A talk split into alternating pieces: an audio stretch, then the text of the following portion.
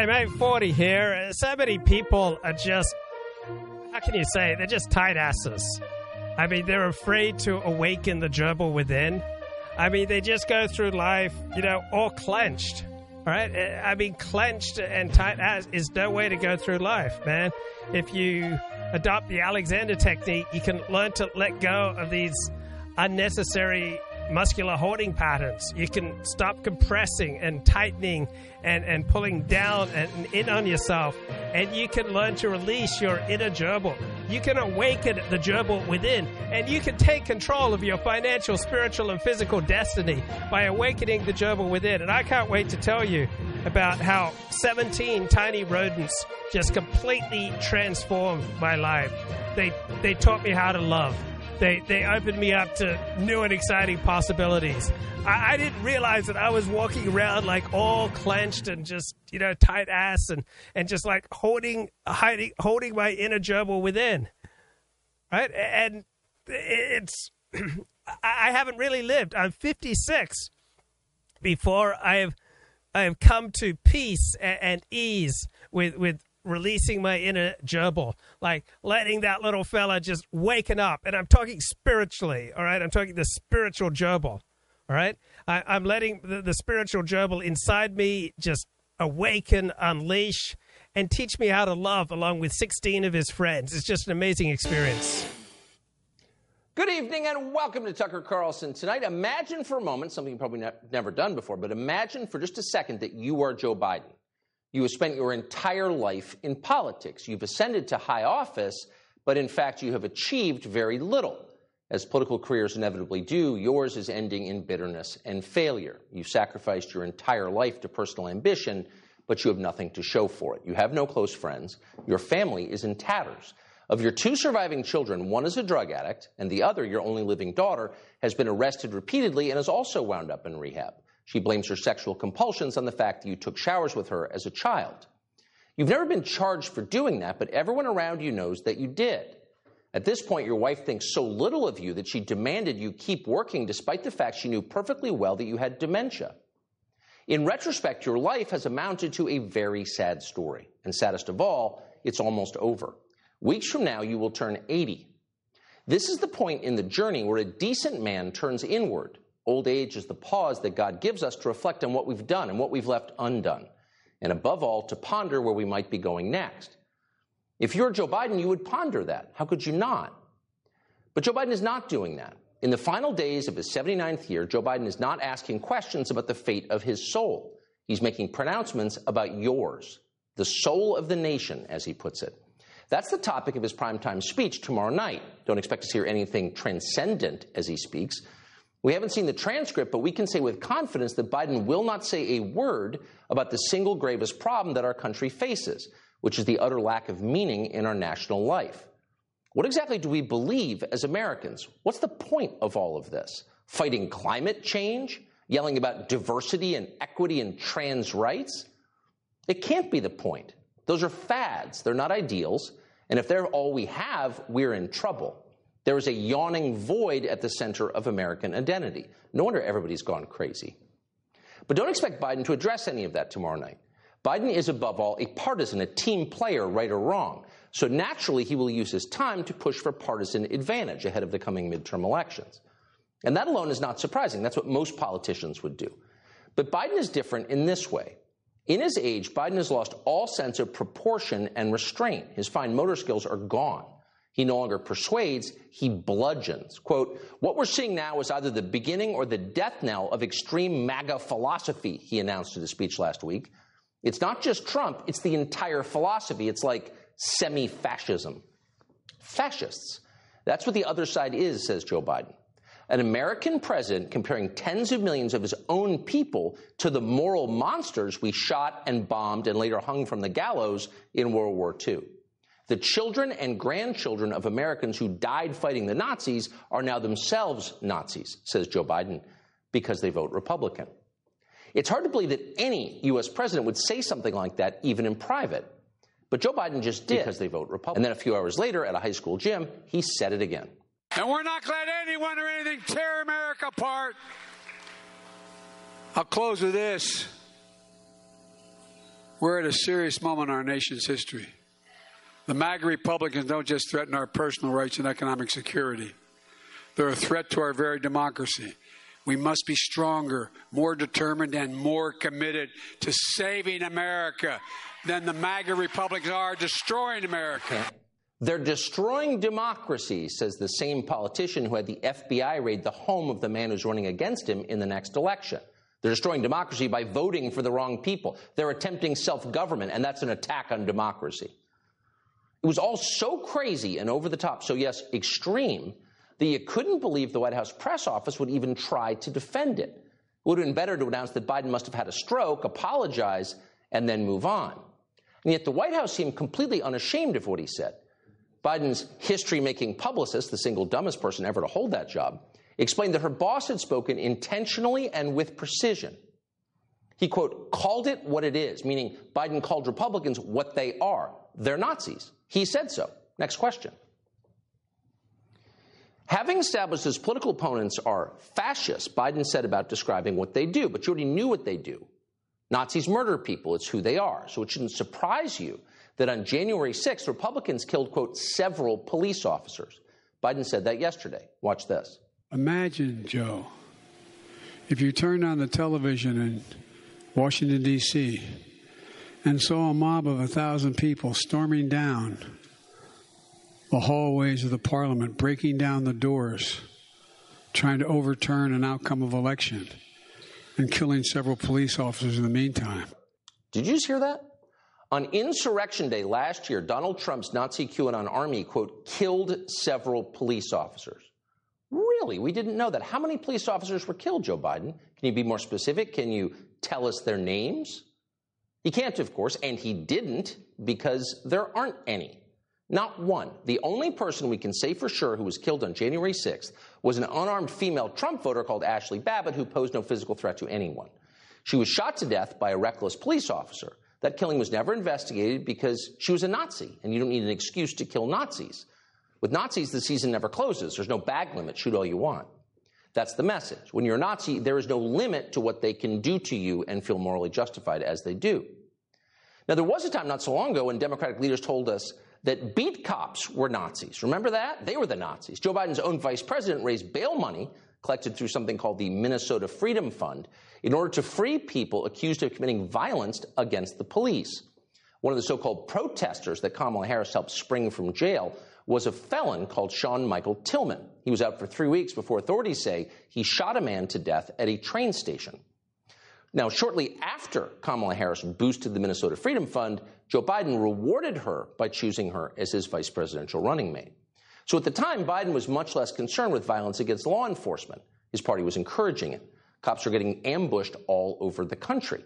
In Baton Rouge, Louisiana in 2020, a man called Ronnie Kato threatened to execute police officers and then made good on his threat. He shot two cops, he killed one of them. In the Bronx that year, a man called Robert Williams approached two police officers in a marked police car. He pulled out a gun and, for no stated reason, opened fire. Twelve hours later, Williams arrived at the 41st Police Precinct and started to shoot at more cops. He only stopped when he ran out of ammunition. This is a trend, and it continues to this day. Ambush style attacks on the police increased in 2021, and they're up again this year. In fact, they're up 50% so far in 2022. How has Joe Biden responded to all of this? Did he alert the Justice Department to shut it down? No, he did the opposite. He invited leaders of BLM to the White House. That would be the same BLM that just a few years earlier publicly called for the murder of police officers in Minnesota.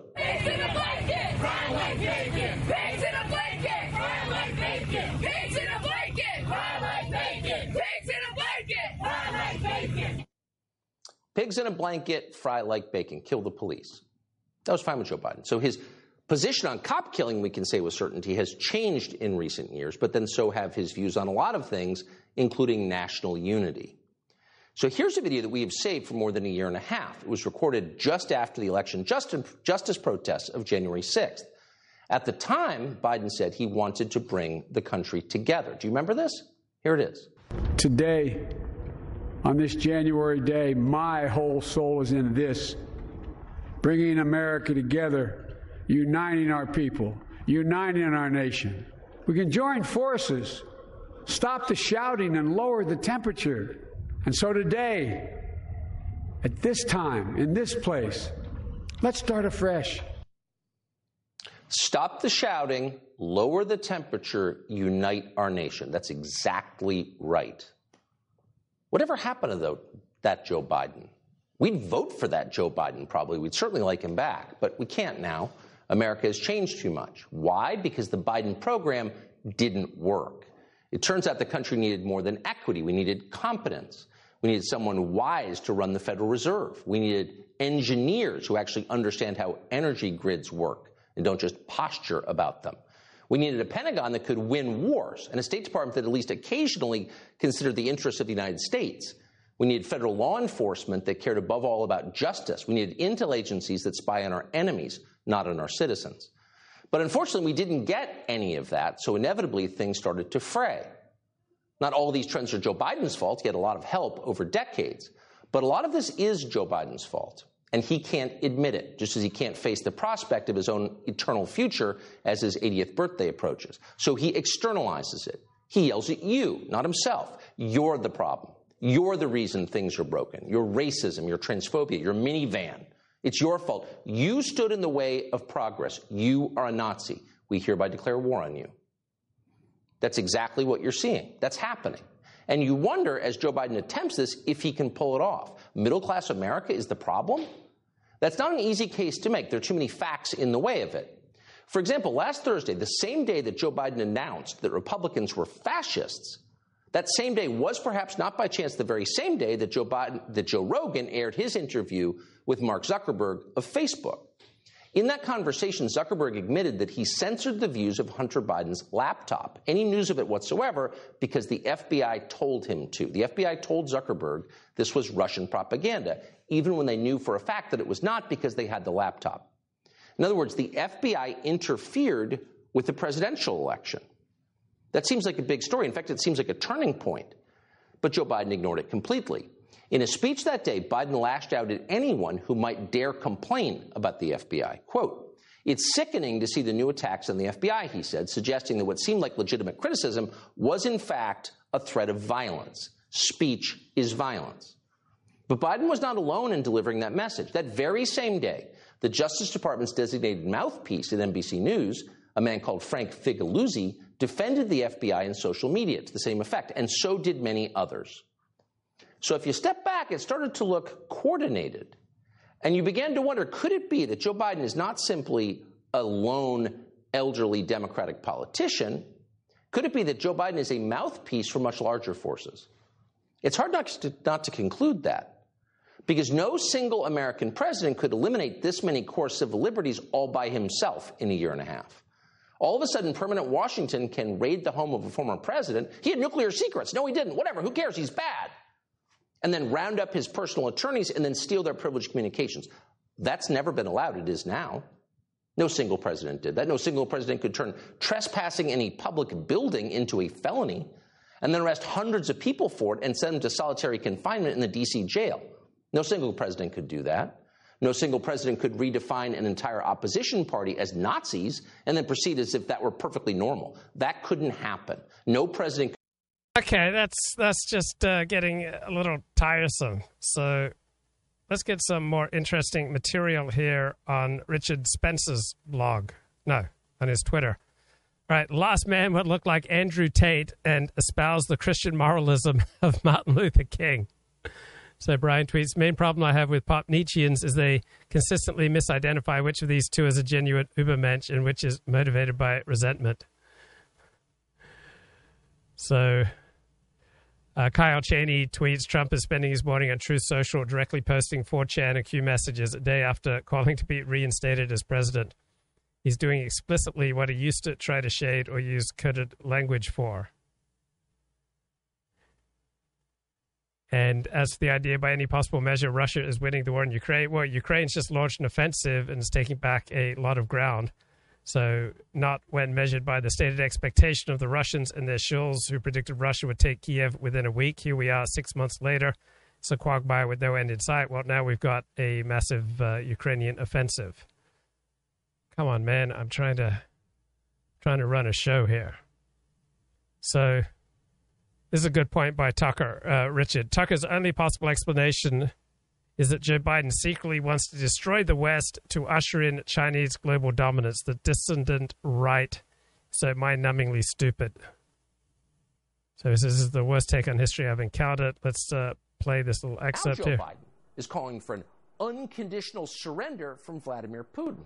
Here's the weird thing by any actual reality based measure, Vladimir Putin is not losing the war in Ukraine. He is winning the war in Ukraine. And Joe Biden looks at that and says, We won't stop until you proffer an unconditional surrender. This isn't bad policy. This is nuts. It makes no sense. In fact, it only makes sense if the goal is to completely destroy the West in order to make way for Chinese global dominance. What would be the other explanation for this behavior? Retired.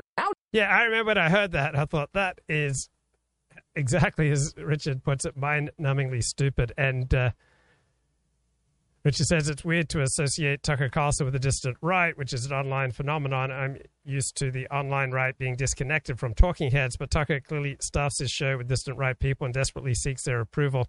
The Andrew Tate interview is just one example. Very sad.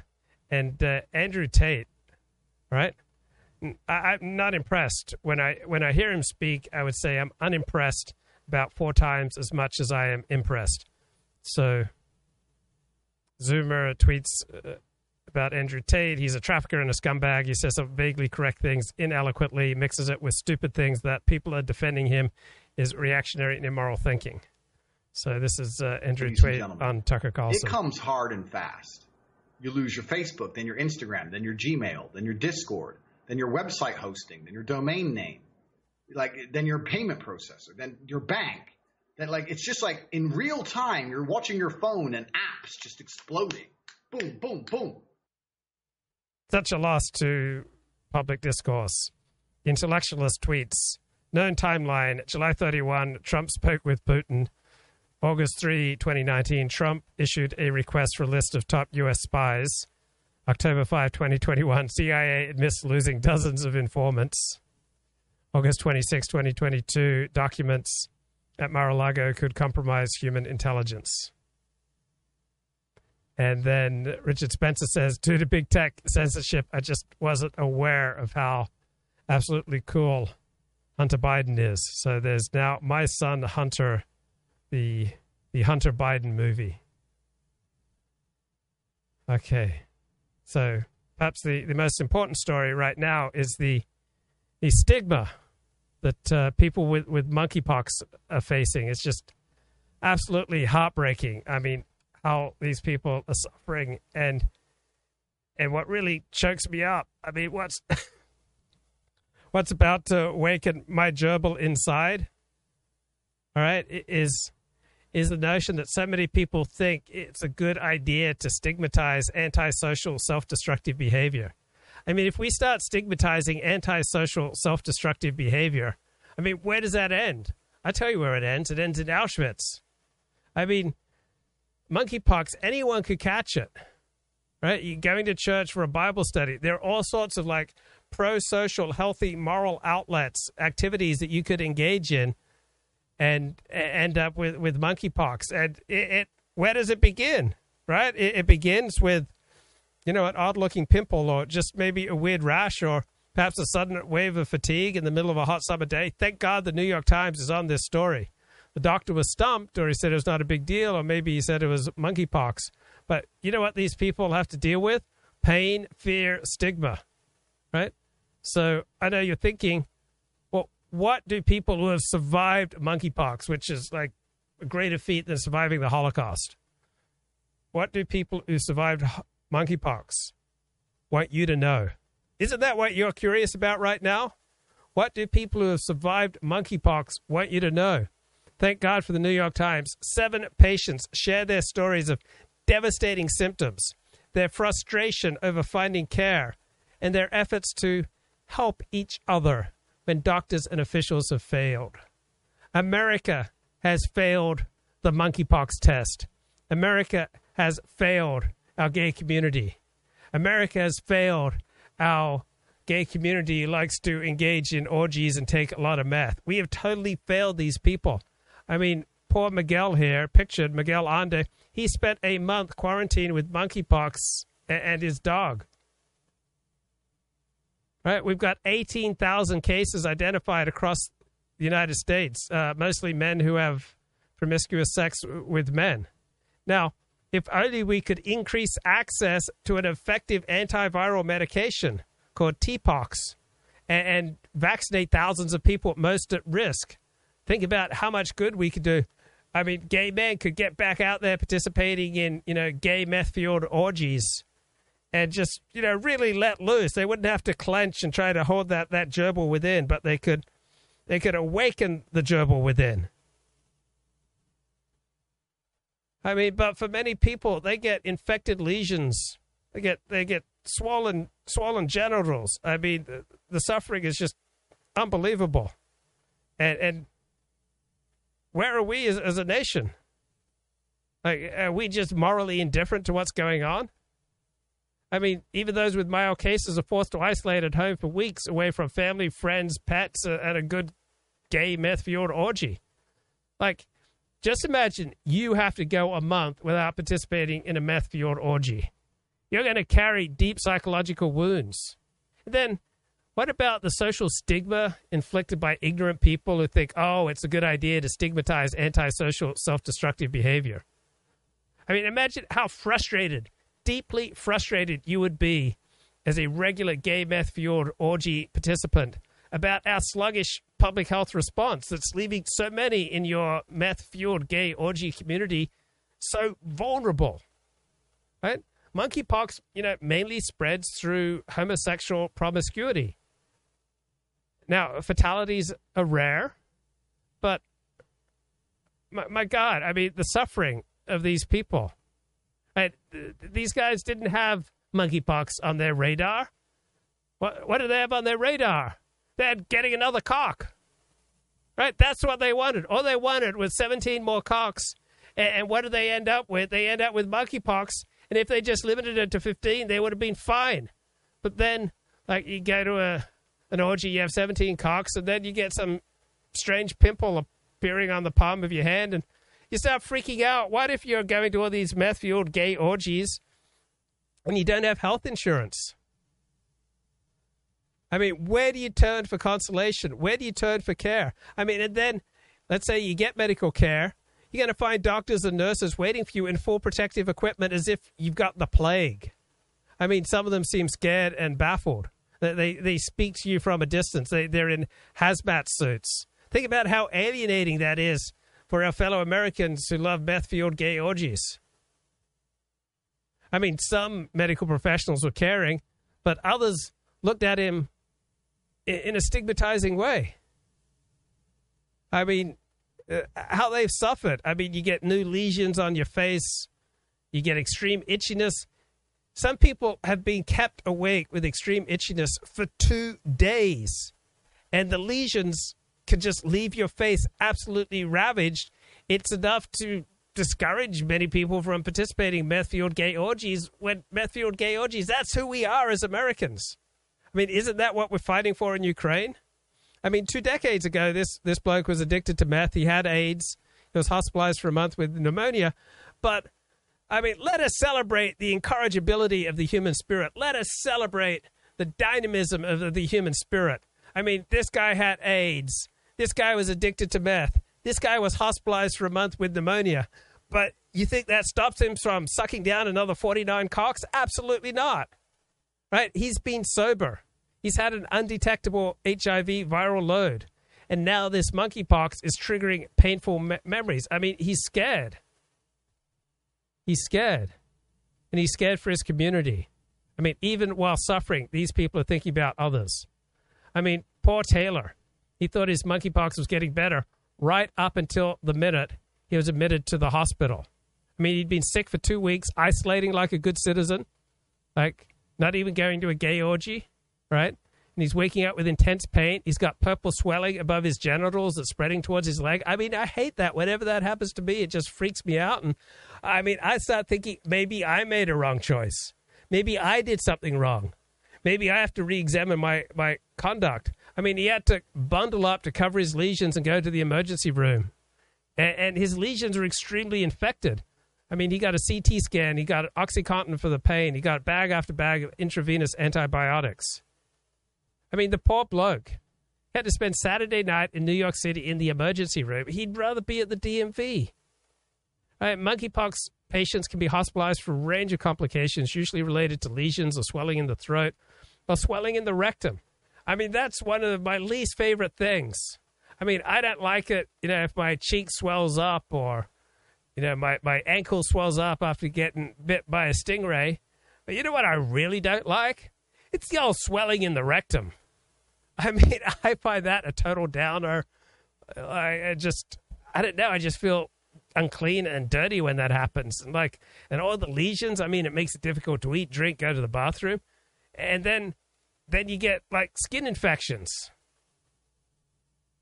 and, and then medical authorities are just funding their response to this outbreak. I mean, how can Americans participate fully and vigorously in meth-fueled gay orgies? and do it with a clear conscience, right? When medical authorities are just fumbling their response. I mean, he says the doctor.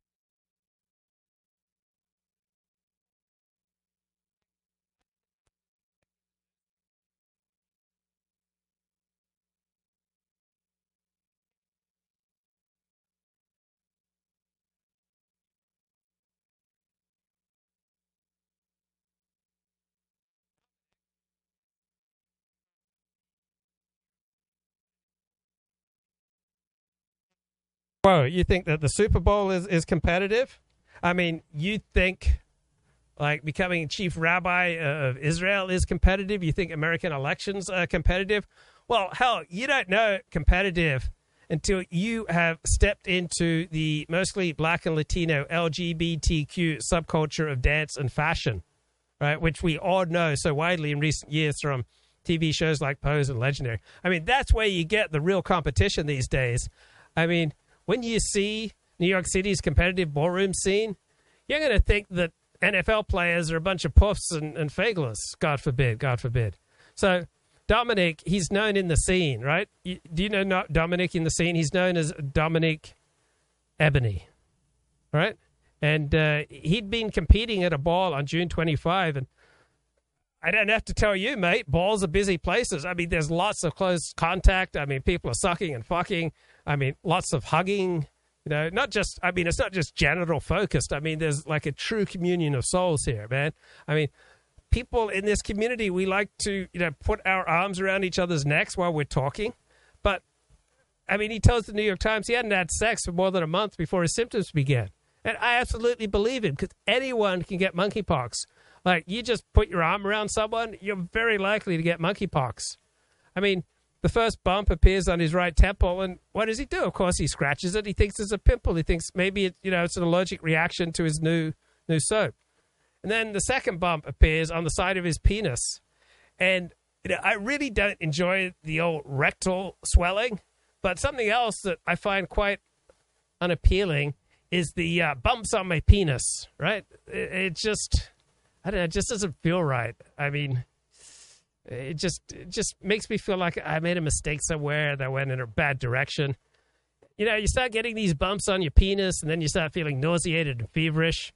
So, I don't know about you, but what I'd always do in these situations is I'd call it my sexual health clinic. Do you have a sexual health clinic? It's it's vitally important that all Americans over the age of five have their own personal sexual health clinic. You know, go down there, get the doctor swabbing your lesions. You know, go back to the monkey room when your rash gets worse. And uh, poor guy, he spent two weeks in his room with the blinds closed. He doesn't want to be seen. Like he feels like he's got chicken pox and the flu at the same time. And the mental toll of the isolation of no gay orgies, just seeing all these ugly lesions on his body. I mean, that's as hard as the physical toll. And then his partner, his partner who cared for him, also got infected. So thank God for the TPOXX. I mean, have you tried the TPOXX? Nothing is better than the TPOXX at drying out monkeypox sores. And then, what's that Benadryl? Like old, reliable Benadryl really helps with the, you know, the genital itching. Took him uh, three weeks to return to his job at Boom Health in the Bronx, where he helps people get treatment for HIV, AIDS, and hepatitis C. And uh, Dominique Ebony, he's a pioneer, man. He's one of the first people in New York City's ultra, ultra competitive ballroom scene to go public about his illness on Facebook because he found it frustrating that many people weren't heeding his warnings and limiting their participation in, in gay orgy. You know, the monkeypox rash can be so subtle, right? You don't even know you have it. You think, oh, it's just another bump on my penis. It's just some more rectal swelling. You know, what's what's the big deal? Little little little rectal swelling. You know, what's what's the matter? And damn, then you come down with the old the old monkeypox. And then so many doctors they just they misdiagnose you right? I mean, you go to the dermatologist for your annual cancer screening, and you know, you ask the doctor to take a look at your your lesions. You know, hey doc, could you you know look at my swollen genitals? I got you know a few lumps here on my pee. Oh, no big deal, mate. Just give it a couple of days; it should go away. But then the old the old lesions don't go away; they grow and they grow, and then you get the pain, the itchiness, the old swelling of the penis, and that really icky discharge right? I mean, this is the time, guys, to make an appointment with your primary care provider and, and get informed, right? It's so important get people get informed about the classic monkeypox lesion. And uh, he, he was HIV positive, and so this put him in the high risk category. He, he even kept his dog at arm's length, so the, the animal's dismay and confusion. And even though he got treated, the genital pain just kept increasing the pain and the genital swelling just kept increasing, made it harder to sleep. And he'd allow the dog to lick his face, but but that's it. I mean, that's it. I mean, this is a guy with, with standards and boundaries. Like, okay, dog, you can lick my face, but no lower. That's absolutely it. And uh, Baruch Hashem, within a week, the monkeypox had uh, pretty much cl- cleared up. So Every day at 6 p.m., Jeffrey turns on his webcam, just like this, starts a Zoom call with a few sick friends. There's an online support group for the dozens of people with uh, monkeypox. This is a great place to share about the loneliness of quarantine and the homophobic experiences that you get when you seek help from doctors and other people worry about telling their bosses, co-workers, or others in their lives, you know, why they, they'd been out sick. I mean, if you got monkeypox, I urge you to shout it from the rooftops. Do not allow yourself to be stigmatized. All right? Tell people, tell everyone, put it on Facebook, YouTube, Twitter. Right? And if you're crying, well, this whole community is crying with you. Right? Thank God there was a popular gay doctor on social media took the time to chat with this bloke when his own monkeypox symptoms began. And uh, I don't know about you, but when I get monkeypox, I find it so important to have protective rituals. And so when I've got you know, monkeypox, I like to start my day by counting my lesions. I, I count my lesions and then I count my blessings. But start with the lesions first. So, you know, about 65, this bloke, he'd fill the bathtub. He'd try to go to the bathroom, you know, the old rectal swelling genital swelling. He'd cry, he'd scream on the ground, then he'd jump right into the bath because he's in so much pain from just trying to go to the bathroom. And uh, he lives with a roommate.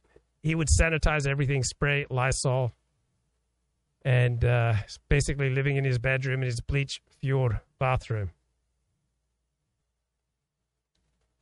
Okay, so Joshua got Joshua got a surprising prescription along with his TPOXX. Take a take TPOXX with a meal of at least 600 calories and 25 grams of fat. So it's important, guys, when you're taking your TPOXX, always take it with a meal of at least 600 calories and 25 grams of fat. And you're saying 40, you know, why the 25 grams of fat for my TPOXX? Well, the fat helps the medication's effectiveness. What many people don't realize, it's important to take the TPOXX with a meal of at least 600 calories, 25 grams of fat, and six beef organ capsules. Now, after you had that, it's important to do a few silent la la la's.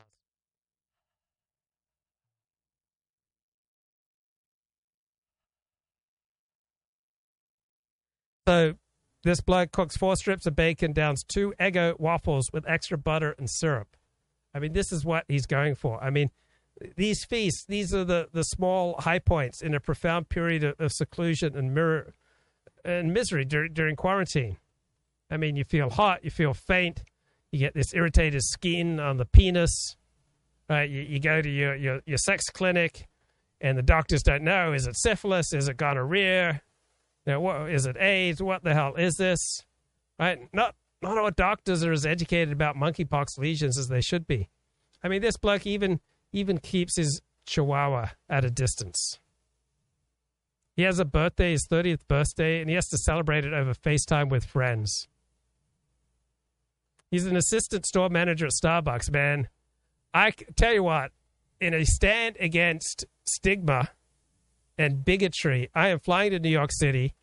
I'm going to find this man's Starbucks, and I'm going to ask him to make me a healthy Frappuccino. Because I don't believe in stigmatizing people engaged in antisocial, self destructive behavior. So thank God this man, when he returned to work, he told all his colleagues about his monkeypox. And uh, Baruch Hashem, everyone was good about it. No one was weird. Now, there was an unpleasant moment at work the following week. A customer overheard him telling a colleague about his recent bout with monkeypox and asked why he was allowed to come back to work. I told him I was cleared to come back. I've been bullied my whole life, and this encounter left him upset, but he had to let it go because some people are ignorant. Ignorant. Oscar Diaz, 30 year old consultant and an artist. All right. I don't want to affect others.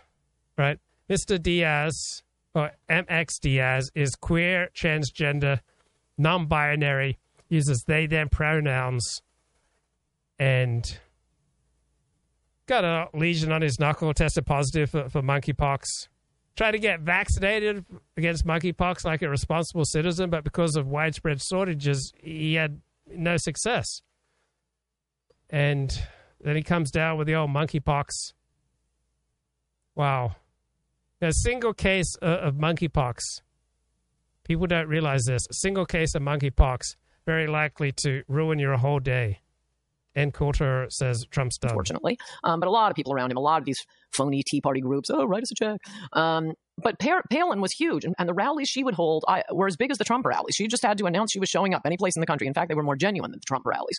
That lasted for about a year.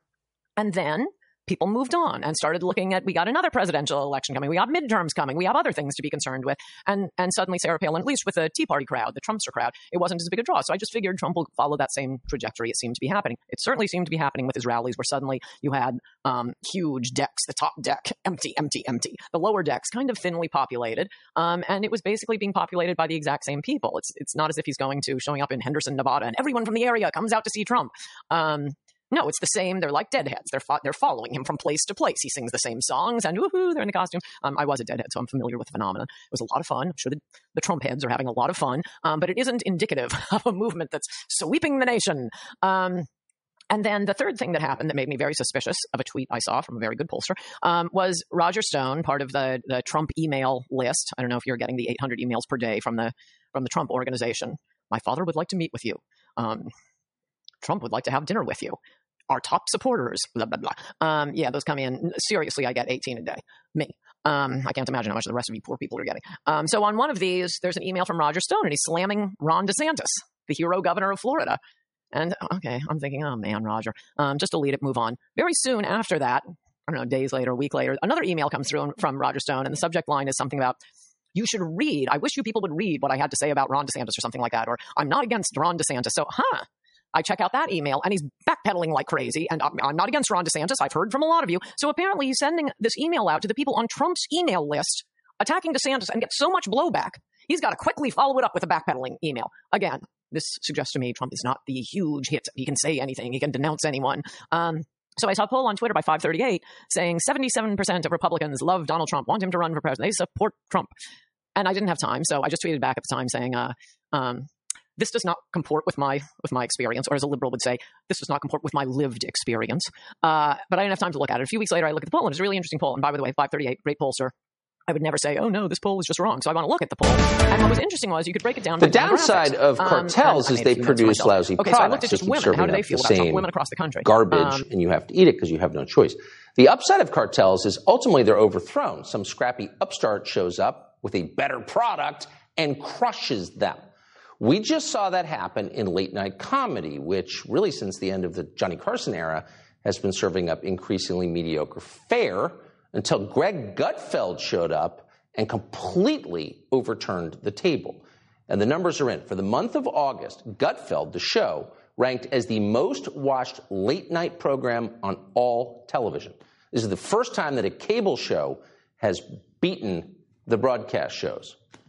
Gutfeld specifically unseated the thoroughly repulsive and completely unfunny Stephen Colbert. So we're not going to let this moment pass without celebrating. We are going to celebrate because you should and we want to. Greg Gutfeld is the man who just did this, who pulled it off, and we're happy to welcome him and congratulate him. I, so I, I didn't mean to suggest that it was easy to do this. It was very hard to do this. But eh, you know, three years ago, if somebody had said Greg Gutfeld is going to beat all three late night broadcast shows, like no, I mean, there was possibility was zero. So how'd you do this? Well, you know what? I did it because of you, Tucker. I bet you don't even remember this conversation that we had. So get this. So remember when I called you? First, I said that I just talked to a well-known talk show host. Won't say the name, who discouraged me from doing this. Said, "Look, Greg, you got a good thing going. You got the five. You got one night a week on Saturday." You don't want, I mean, you don't want to kick it too hard. And I go, okay, okay. And I made it my, I wasn't going to do it. And then I thought, you know what? I'm going to call you. And I, and before I even finished the sentence, I go, so I'm thinking about the show going nightly. And you just start laughing. you did your Tucker laugh. You, of course you're going to do it. That's what you said. Of course you're going to do it. you have to do it. And you kept saying, why wouldn't you do it? And you and I kept saying, I kept giving excuses. And you said, no, no, no, no, no. You're doing that. So it, and so I'd like it totally. I go, yeah. Why am I not doing this? And it's it's been such a it's been such a success that I was in L.A. for eight days just last week. You don't hear anything. You just get the stares. And I feel like I've broken a lot of people they're, they're, because they've been personally humiliated by the fact that a Fox News program has has drank all of their milkshakes at once. All the networks, we crushed them. then, then professionally, they have to worry because all of their bosses see that this little upstart show with a fraction of the cost, fraction of the staff, beat their underpants off. Now they're going to have to look at their budgets and go, do we really need to have this kind of catering?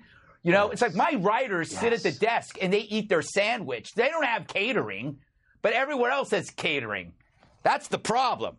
Catering, Tucker. The lesson is you deserve craft services. You've earned it. And these are people who are going to have to find something useful to do with their lives. And I just couldn't be more thrilled because a good guy won, bad people lost, and the market decided. It's like, it's like the happiest thing that's happened in my life in a long time. Congratulations. I don't know. Well, on a, on a sadder note, it looks like uh, Colin Liddell and Andy Nowicki Here he comes, everybody. falling out. Very Maybe sad. not. Andy Nowicki, father of the school shooter fiction, and Colin Liddell, father of the brutal, brutal criticism of his own circle, really, has come to an end, ladies and gentlemen. It is no more. Now I know what you're asking. Who the fuck is Colin Liddell and Andy Nowicki? Well, Okay, we've got uh, Duvid. Uh, Duvid, how are you today? Can't hear you, Duvid. Maybe maybe the problem's on my end. So let's have a look at my my settings here. Uh, huh. I wonder what's going on. Okay. Um. Wonder why I can't hear it. Duvid. Uh. Okay. Okay, David, try it again.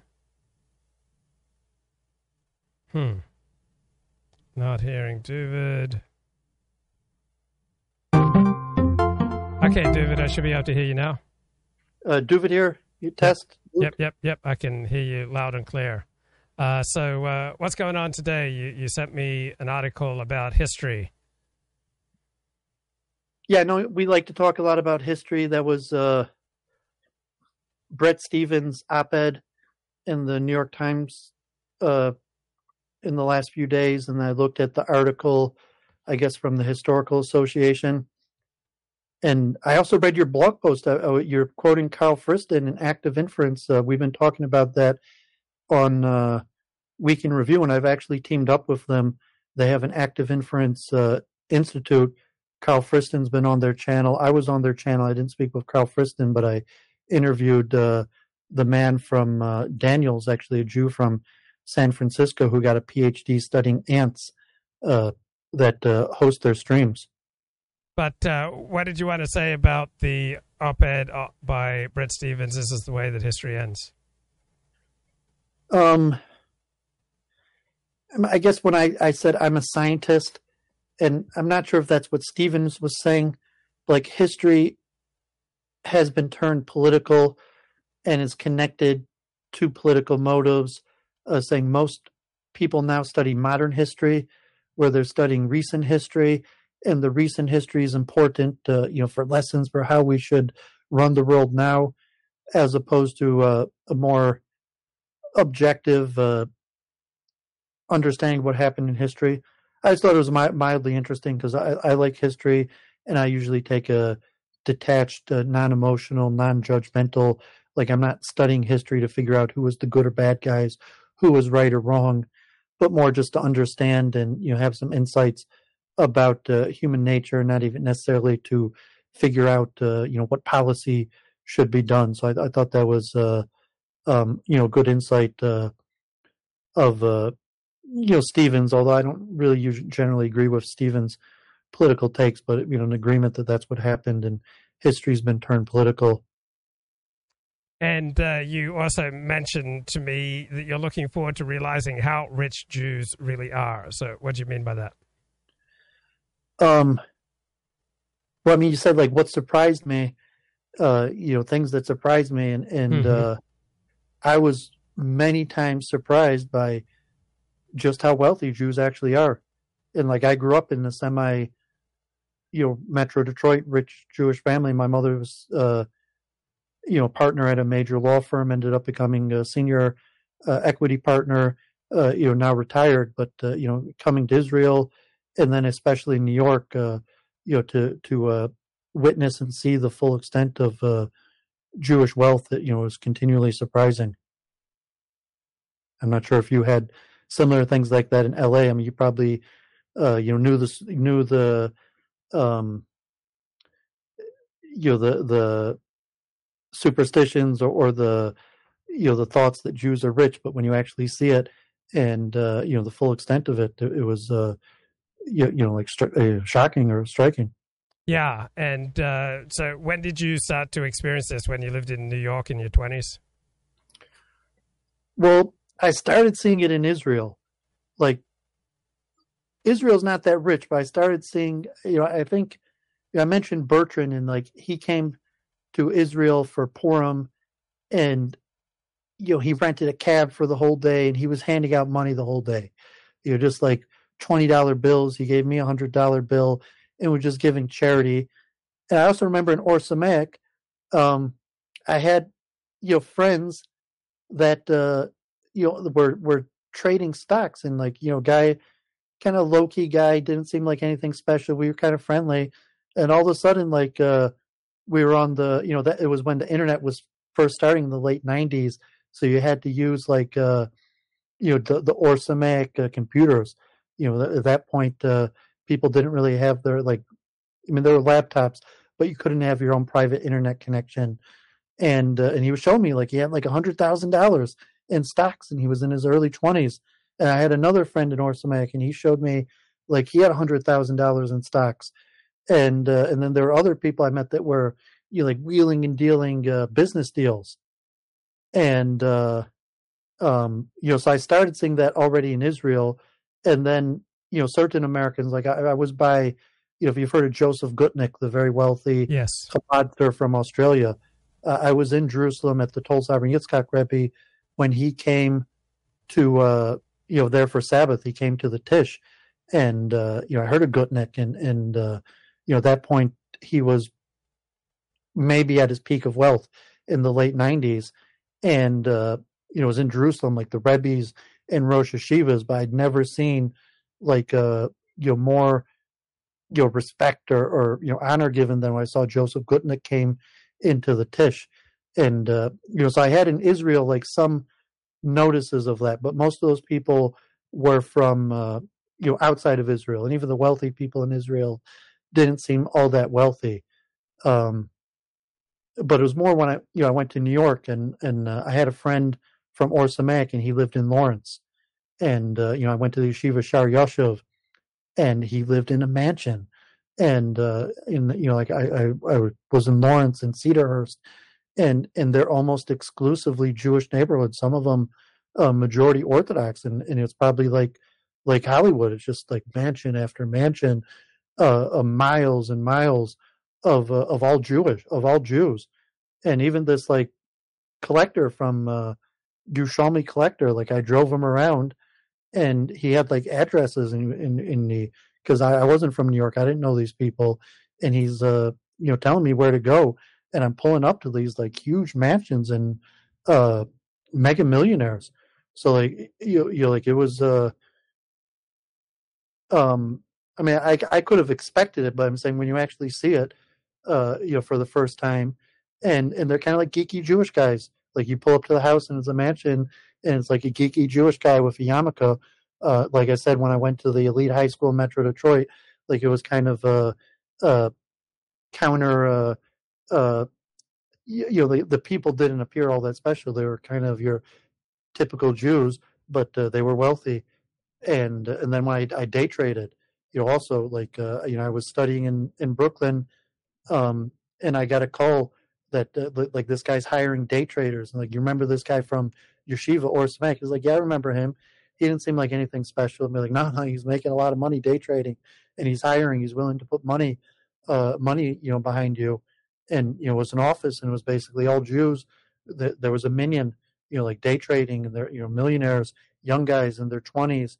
And we stopped in, uh, you know, Davin Mincha and ordered uh, kosher food, and it was you know like guys I knew from yeshiva that when they were in yeshiva didn't appear like anything special.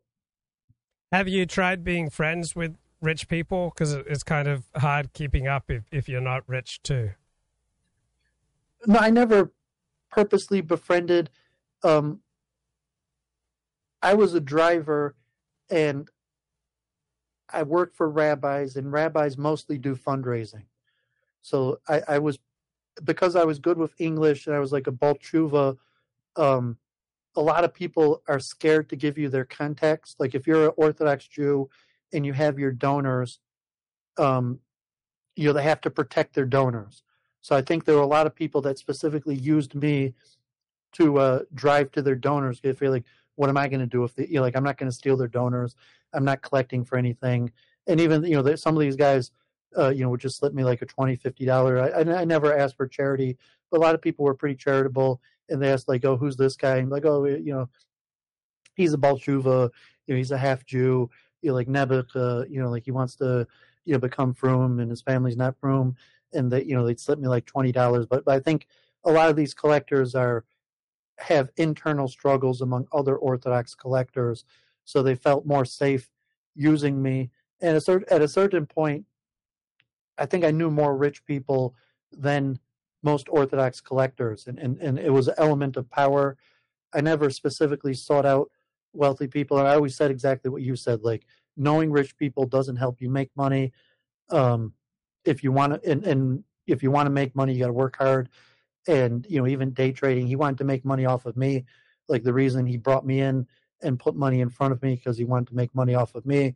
Uh, you know, all the people that most of the people I met uh, that were wealthy were because I was doing things for them. I was working for them, and uh, or, or I was uh, um, helping out uh, charity collectors. I'm not sure if it's like that in LA. If you if you uh, help out like rabbi charity collectors like that, but I'm sure in LA it's like that all the time. I'm sure there's probably a hundred guys from Brooklyn and Israel every day landing in LA, making the rounds, going to the houses, and collecting for their charities and it's a guy like me or you. I mean, when I was younger, like I haven't done that in decades, but you know, when I was younger, it was a pretty cool thing to do. I met a bunch of people, uh, and you know that, that's why I did. Like I didn't know who the people were.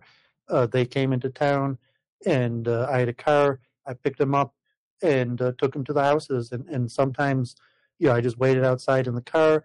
Some people were more nice, and you know, they'd uh, invite me into the house. Also, uh, I don't know if did you ever help out charity collectors like that? No, it's not not my thing. Are you familiar with the phenomenon? Yeah, though? yeah, yeah. I just find it distasteful. but I mean, it's Jewish culture, so I'm sure Yeah. even if you go to an elite synagogue, that most of your, even modern Orthodox, it's a normal thing that there'll constantly be a flow of charity collectors from New York and Brooklyn, Yeah. and they'll they'll write checks. In fact, in Brooklyn, I'm not sure if it's like that in L.A. Um, basically, all rich people have hours, and uh, they might, you know, if you're really into it, you might have hours every night or just uh, a few a week. And uh, but but uh, you know, New York uh, even when I lived in Lawrence, you couldn't stop them. They came door to door. I lived in Lawrence for a while, and every day we had char- you know like Hasidic uh, Israeli charity collectors that would just knock on our door. I'm not sure if it's like that in LA too. Yeah, It- yeah. like even in Detroit, if you have a mezuzah, annoying. Yeah. well, well, I mean, you're not. I mean, it's our culture. So you're saying like that's like a goyish way of looking at it. No, plenty of Jews find it highly annoying too. Well, I mean, because they're assimilated into goyish culture. No, because any normal person doesn't like uh, being knocked on the on the having the people knocking on their door asking for money. uh, I mean, that's our culture. It's like it, it's ascribed that that's how you're supposed to behave, and uh, you know, there's severe superstition. So among Hasidim and Haredi who are more superstitious, uh, you're not supposed to turn people away empty-handed. So if you're you know within the more Hasidic Haredi confines, um, you basically never turn anyone away empty-handed. I never turn away someone empty-handed. Like if someone gets to me, I'll give them you know, like a quarter or a dollar because I'm superstitious like that. And I've, I've heard the stories, uh, you know, say like you really shouldn't turn someone away.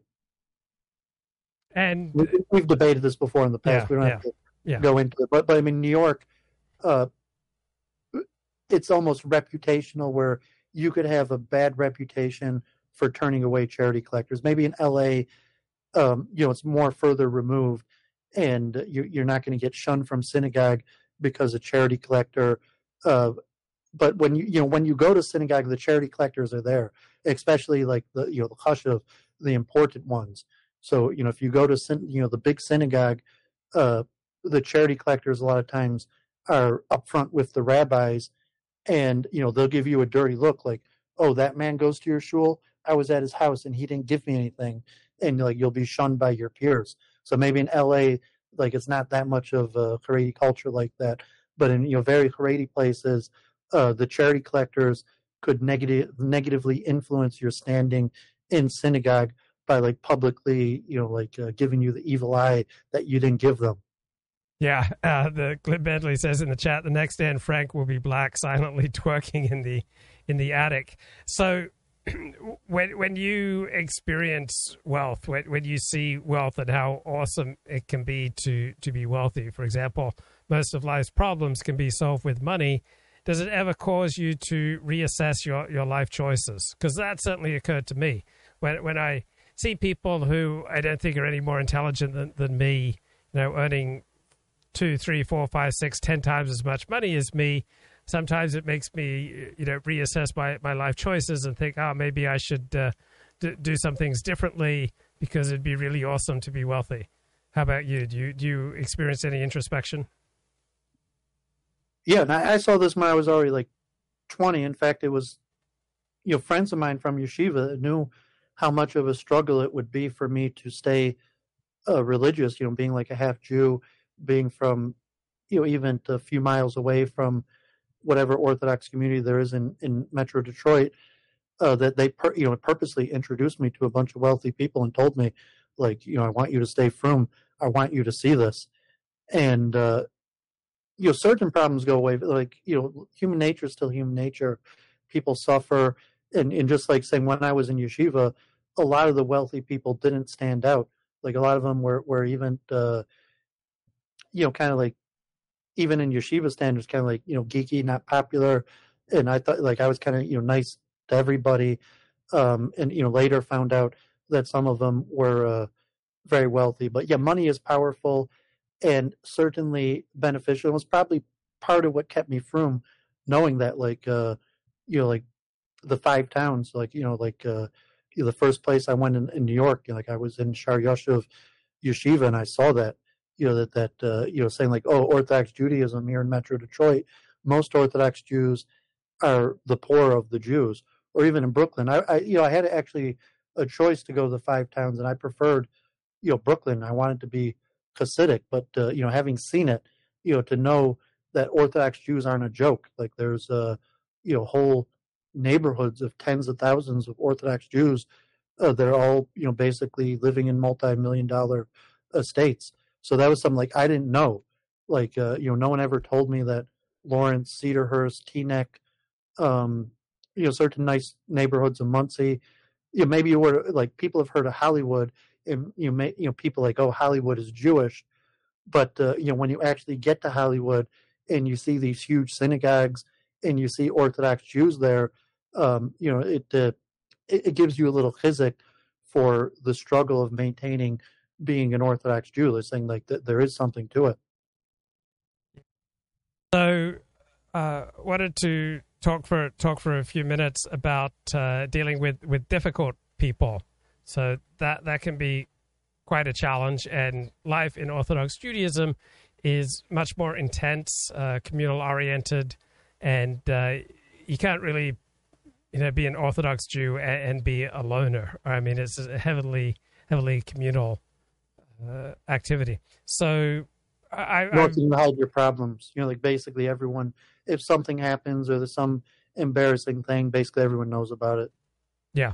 So I remember there was this this one guy who was like always humiliating me in front of attractive women. He would, you know, tell them about you know aspects of my racy past, and uh, I kind of resented it. And so I, I, told my therapist, look, I've got two choices. You know, one is I can just completely shun this guy, never speak to him again, you know, walk away whenever we're in the same place socially.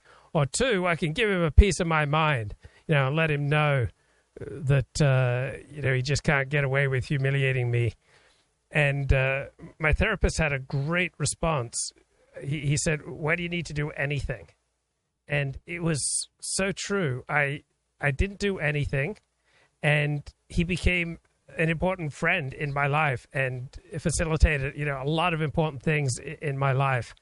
And i only got that because i was able to follow my my therapist's advice and that was to have no reaction. Now i certainly don't endorse that for, for most difficult people but certainly for some difficult people i have found that i am best off simply having no reaction.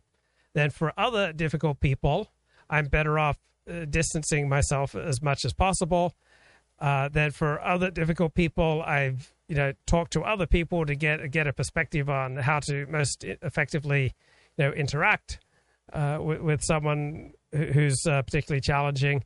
But uh, what are, what are your experiences, particularly within the Orthodox Jewish community, with someone who is so annoying that you lose lose sleep at night? So it's not completely uncommon that that I'll encounter someone who's just so annoying that I, I, I stop I stop sleeping. You know, I just toss and turn much of the night just trying to figure out how to how to deal with someone. So what has been your approach with, with difficult people? Maybe you can choose like one or two examples and talk about different approaches, things that have worked or not worked for you.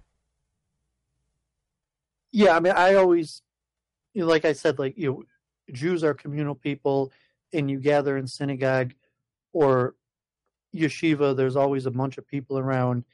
And so there's going to be an element of people that will anything, you know, are going to fill in the people with, you know, say the Lashon or the bad stuff about you. And however much bad stuff is there about you, like you could feel that like, oh man, like here's this guy. And I mean, cause a lot of times like social stuff. You know, synagogue and yeshiva is a lot of schmoozing and socializing, even to praying. Uh, but you like you're there to learn, you're there to uh, to pray. But I mean, the reality is, most you know happenings in synagogue and yeshiva is socializing.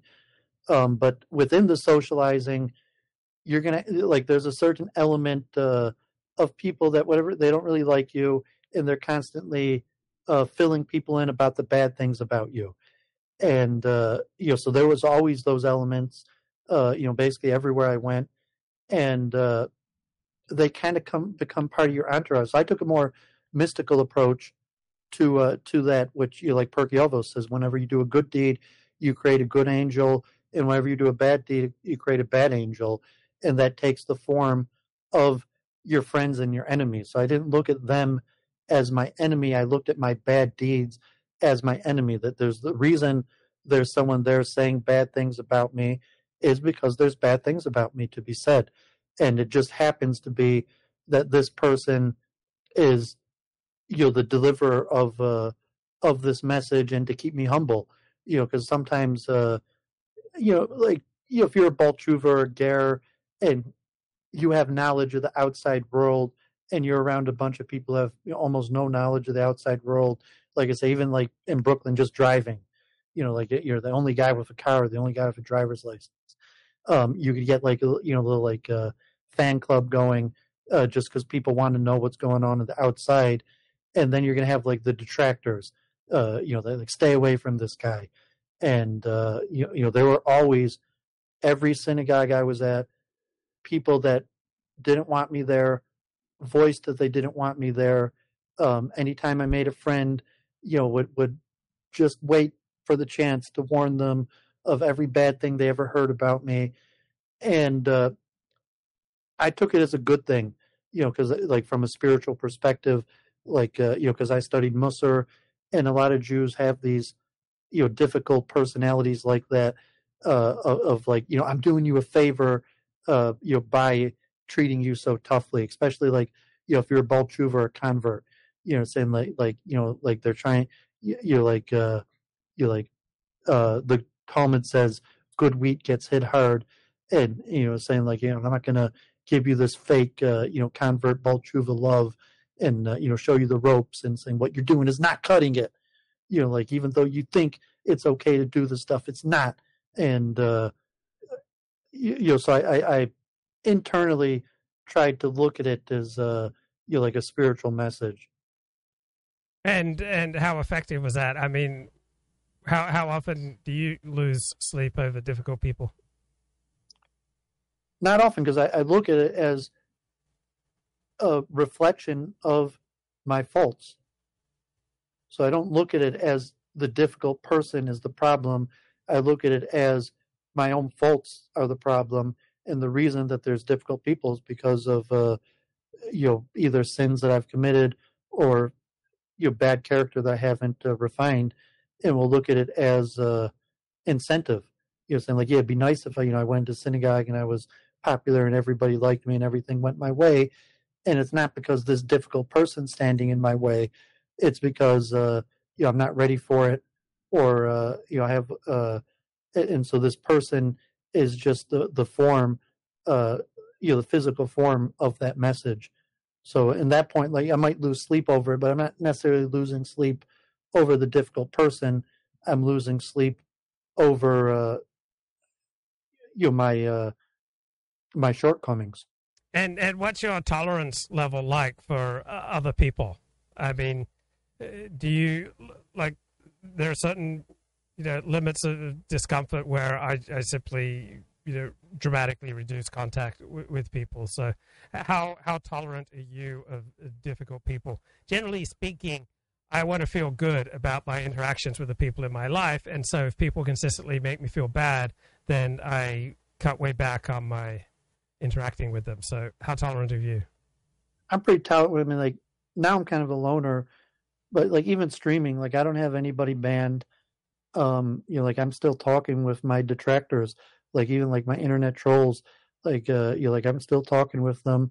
In New York, uh, you know, like you know, I drove, and a lot of times, like people would pile into my car, and it'd be my detractor. You know, like all of a sudden, you know, like uh, you know, the the community's going to this place and you know people are looking for rides and there's my detractor and he needs a ride and uh, you know so i'd even uh, you know like you know i had an apartment and uh, you know like I, Hasidim would come and work out, and uh, you know even like watch TV in my apartment.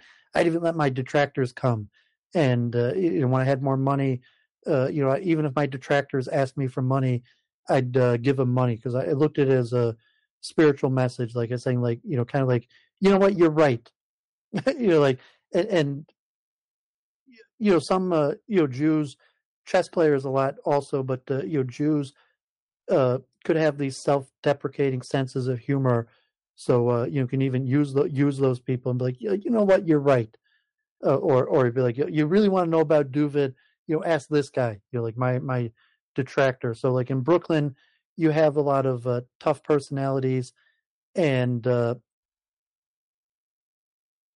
you know, I, that's one of the also the realizations I, I realized is that uh, um, I real, realized that first when I was serving um, other prominent people in the community, and then there'd be people that would say really bad things about them. You know, like people like, "Oh man, like this guy's awesome," and then all of a sudden people would come and tell me, uh, you know, these horrible things about this person. It's like you know, I try to defend them. So that was also a realization that I realized like you could never be universally popular, and even you know these very respected people, you know, like Luke and the rabbis, like you know, like I was a rabbi worshiper, and here Luke Ford is saying, you know, the unsayable. He's saying bad things about the rabbi. How's that possible? I have to stop him. But uh, you know, I saw that early that everybody has their detractors, and then I saw that really you can't stop your detractors from being in your entourage, and like party promoting works that way too like uh, you know the best way to promote your own party is to go to your rival's party and to hand out flyers and invite them to your party at your rival's party. And uh, you can't really stop that from happening. So at some point uh, i think i just embraced it and you come to you know come up with strategies and uh, techniques to uh, you know so to say work you know like your frenemies that uh, you know if you have a group if you're if you're around a group of more than a few people, quite a few of them are going to be frenemies, your detractors, quite, and also have, having rises and falls. You know, there's a lot of people that are just waiting for you to fall so that they could, uh, you know, start start banging on you and saying how they knew you were always bad and just waiting for bad things to happen to you. So, uh, um, I mean, I assume it's like that in Hollywood. It has to be like that, where you have an entourage and you can't really you know kick people out of your entourage and a lot of times you have to allow your detractors and your frenemies into your entourage so i kind of picked up on that quickly okay. okay let me get uh, mr anecdote uh, elliot blatt into the conversation. Elliot any anecdotes for us today? I have many but i don't want to interrupt the flow bro. No no interrupt away bro. You can anecdote all over us in a, in me and elliot, me and elliot on Beacon Review. Have a few times talked about this. You know, said like moving from Detroit to like more suburban. You know, saying New York you couldn't avoid your detractors and bad personalities, like especially in big synagogues or in Brooklyn. Like they catch you on the street right when you go into synagogue, they're on you, and you have you have to come up with some sort of uh, strategy, kind of like paying them off, or or, or just. Uh, I mean, me and Elliot have discussed this a few times. Uh, Elliot, have, has this dream awake, awoken the gerbil within? yes, yes. It's crawling. It's crawling, bro. It, it wants to be free, bro. But you need to stop clenching and let the gerbil be free. I know, bro. It's my upbringing, bro. I'm so tense. You're so tense, man. You need Alexander technique. I gotta, to, I gotta let to, go, bro. I gotta you gotta go. free up, bro. You're such a tight ass, man. Tight that, ass New Englander. You know, I I've got these weird conservative mores. It's just terrible. Oh man. Uh, oh, gosh. Bro, I've been trying to call in. I just got to let you know. This is a big parenthetical, but there's been several times when I wanted to call in, and then I look and there's no invite link, and then later on I look and then there is an invite link. So I don't know when you send your invite links, but I haven't been uh, spurning you uh, by uh, intentionally. It's that's just... such a, menschy. That's such a menschy thing because I was kind of wondering, like Elliot hasn't called in in two months. Is you know maybe I was inconsiderate. Perhaps I was well, not sufficiently sensitive to his feelings and his needs the last time. No, no, no. Well, yesterday I was tempted to call in, but Duvid and, and Rodney were on, and you guys were in a groove, and my what I had to say was completely uh, You didn't want to reduce Or- the IQ level of the conversation. Exactly, bro. I expected the IQ. You guys were bringing the high IQ. I didn't want to go in and sort of bring it to the basement. So I figured I would just choose a better opportunity and wait. You know, I pick my spot. But I have, I had, I had something to say about yesterday's stream. But I Okay, go ahead. T- tell us about Okay, uh, so, yesterday's so yesterday, yesterday, you and Rodney and David were talking about uh, what to put on your headstone, right? Yeah.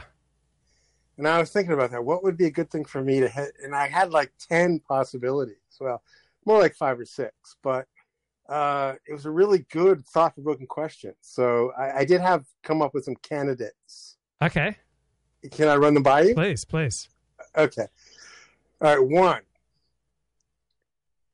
Hitler did nothing wrong. Oh God, God forbid, God forbid. No, it's crass, right? That's Uh, it's, it's a little too edgy for, for 2022. I mean, 2015, that would have been funny.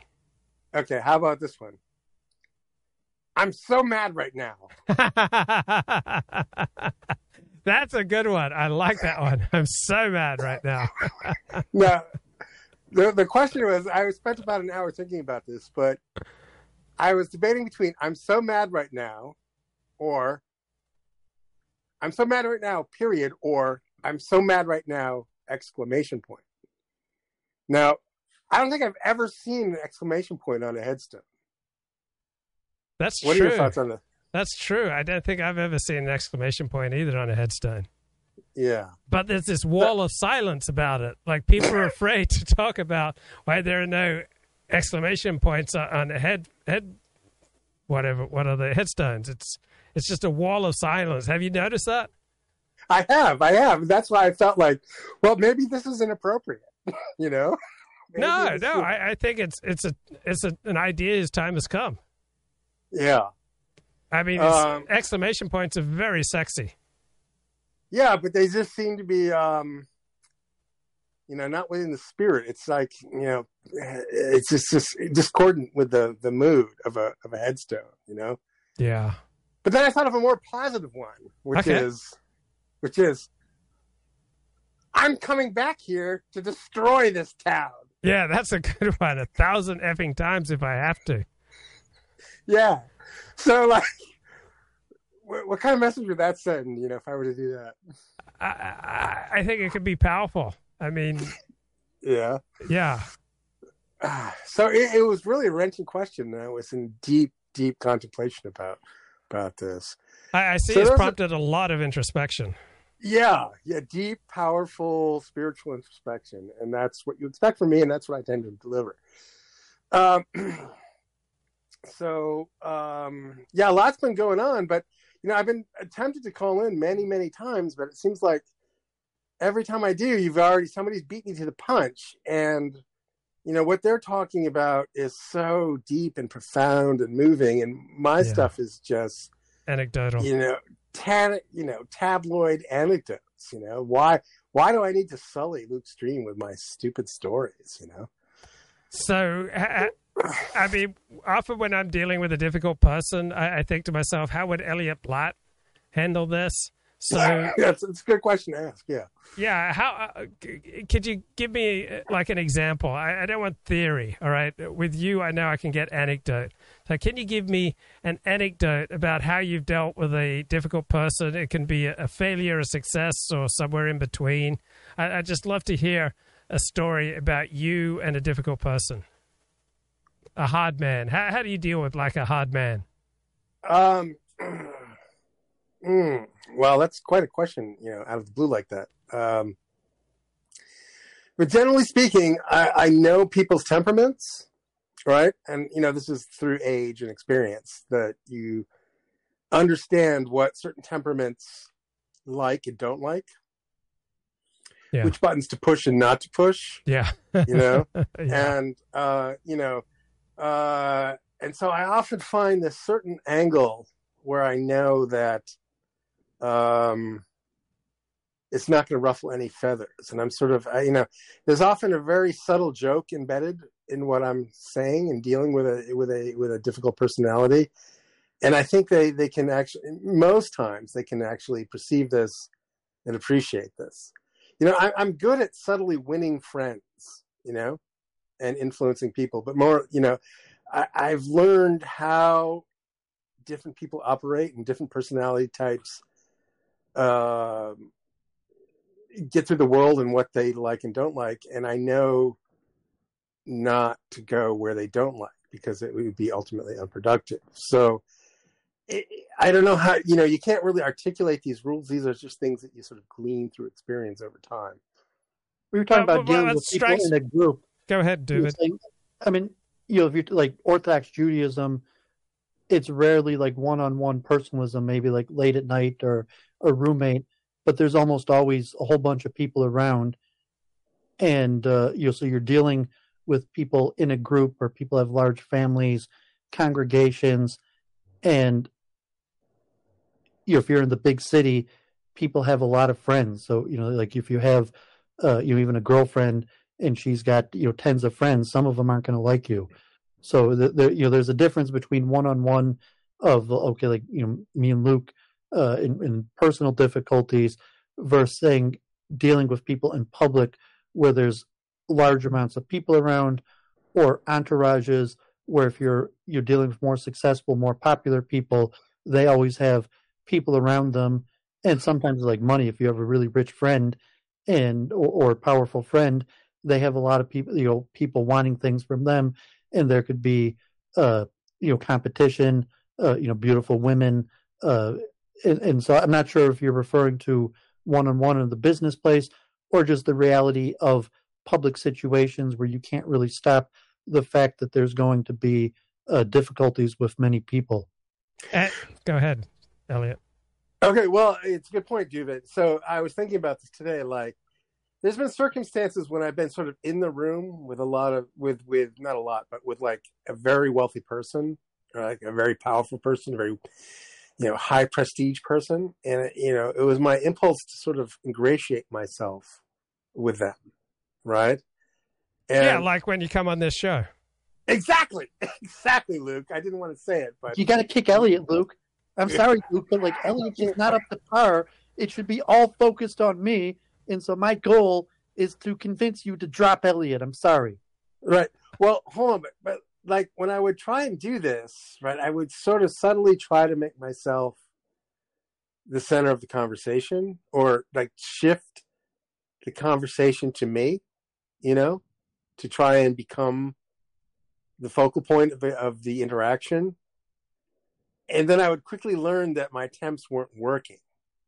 Do you know what I'm talking about? Yeah, yeah, I, I've I've often tried that too. I, I'm just curious, like, what was the average length of time that you could direct, uh, uh, nudge the conversation to focus on you? Like, how long would it last? Would would it last a minute, five minutes, fifty minutes? Oh, less than a minute. Less than a minute. Less than a minute. There'd be just this weird, awkward silence, right? And there'd be a lot of sideways glancing going on among the others. And then I would just quietly understand that my attempt had failed. Then I would just sort of shrink back into the woodwork. and that's the worst feeling. Like when I try to insert myself into other people's conversation, and Yeah. they just ignore me. I mean, Yeah. that's that's just like the worst. That's like having sex with a girlfriend who doesn't want to have sex, but she's just Yeah. going to let you get your rocks off because she doesn't want to. She's tired of saying no to you. And so, I, I mean, it's only happened to me once. She, said, like, okay, you can do it, but I'm not into it Yeah. and and we did it. It was just like the worst. It was like such an awful feeling. And she said afterwards, "Oh, you know, we shouldn't do this too much because it'll, you know, have, have negative consequences for our relationship." But uh, it's the worst feeling when you try to join a conversation where you're not wanted. I hate that. exactly, exactly, bro. Uh, you know, like, and I was just thinking about this, like, you know, I was thinking about like all of the like rich people I've known, people that have been rich for a long time. You know, they just have this certain. um They sort of pick up a sixth sense. You know, they have this certain ease. They know who's in the club and who's not in the club, right? the advantage of being rich or famous is you have an entourage. So if you're, you know, we're just like me, Luke, or Elliot, we don't have an entourage, and you know, so you're trying to get in with a powerful person. Like, well, I want to be their top friend, but the reality is, is they purposely have an entourage, and you know, so there's beef within the entourage, and so that's why I'm saying there's dynamics about it, and a lot of things you can't do anything about it because there's a struggle for other people in the entourage that was saying, well, my position would be better if I could get you out. And, you know, streaming is like that. I'm sure Hollywood is definitely like that. And, you know, the topic of the last few nights, God forbid, you know, is, you know, the cock blocking. And, you know, certainly if your goal is to have uh, promiscu- promiscuity, uh, the large strategy is, uh, you know, evading cock blockers, God forbid. Elliot, you know about cock blocking. Oh yeah, bro. It's my middle name, bro. well, uh, yeah. So, um,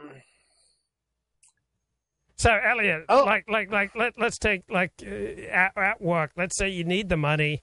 You might need need the gig or, or a job or a contract, and it, it demands that you successfully interact with a very difficult person with a foreign accent who mm. wants to put you know much of the onus on you as possible and all the blame on you if things don't go well like what are your strategies for dealing with such a situation uh well it's a very keen uh very perceptive question you ask luke um uh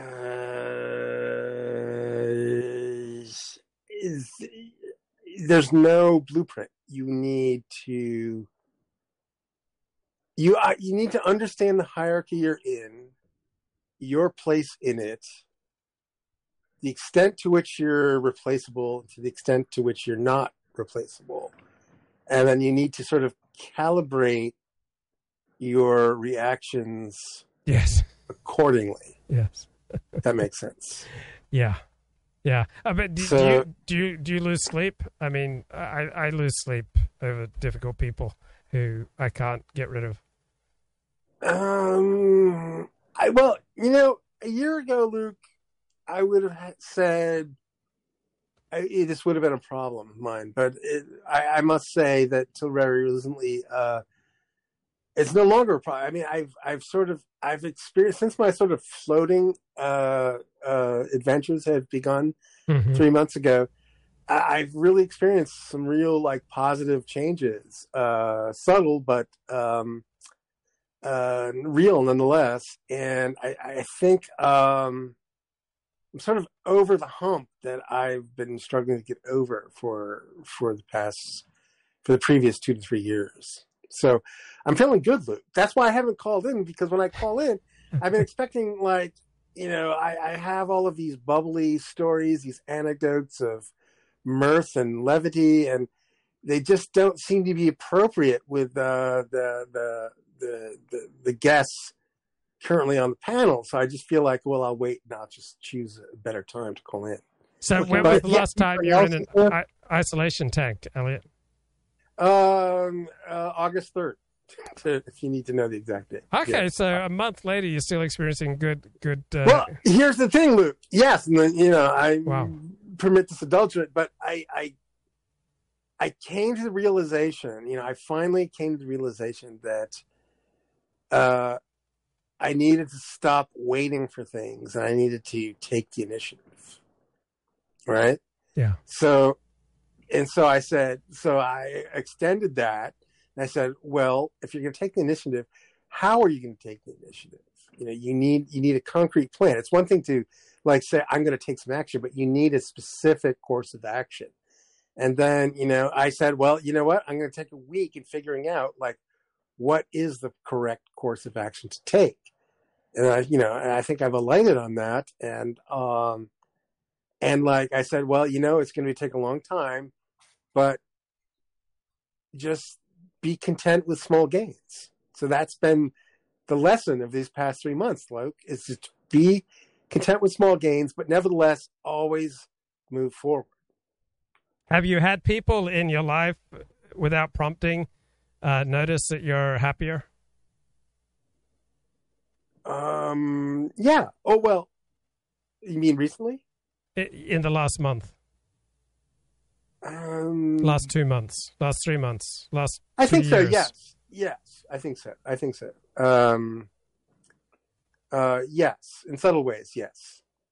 In subtle ways, they've let you know that they've noticed that you're happier. Well, you know, believe it or not, Luke, people at work think think I'm very relaxed. They're like, just like, you know, it's like people would like say, "Man, you're just so relaxed." It's like, are you serious? Like I'm a fucking bubbling inferno. but I'll take it because most people, Luke, I've learned, aren't relaxed. Most people, everybody in this modern society is completely uh, amped out to such a radical degree that uh, you know um, they themselves aren't any more relaxed than you are. So you know, it was sort of an insight, you know, that um, I don't know. People are doing the best that they can within the context they're in. You know, the situation is the boss, Luke. As you know. That's good. That's really good. You should put that on your tombstone. The situation is the boss. uh, David, you were saying something a couple of minutes ago when I overrode you. Yeah, I wanted to del- delve into this deeper, and you know, the dealing with difficult people and having an entourage and saying, like, you know, because we've we've probably had various phases in our life where it's been higher or lower, better or worse. Uh, you know, saying like, okay, I made myself useful. Like, what are you doing here?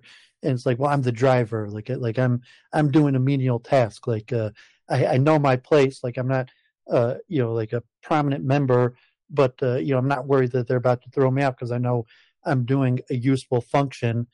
Uh, but uh, also points of prominence like uh, party promoting, uh, you know, even periods where like backstage passage or uh, you know special access to uh, rich people or you know even minorly famous people, and it's a source of power, just like streaming.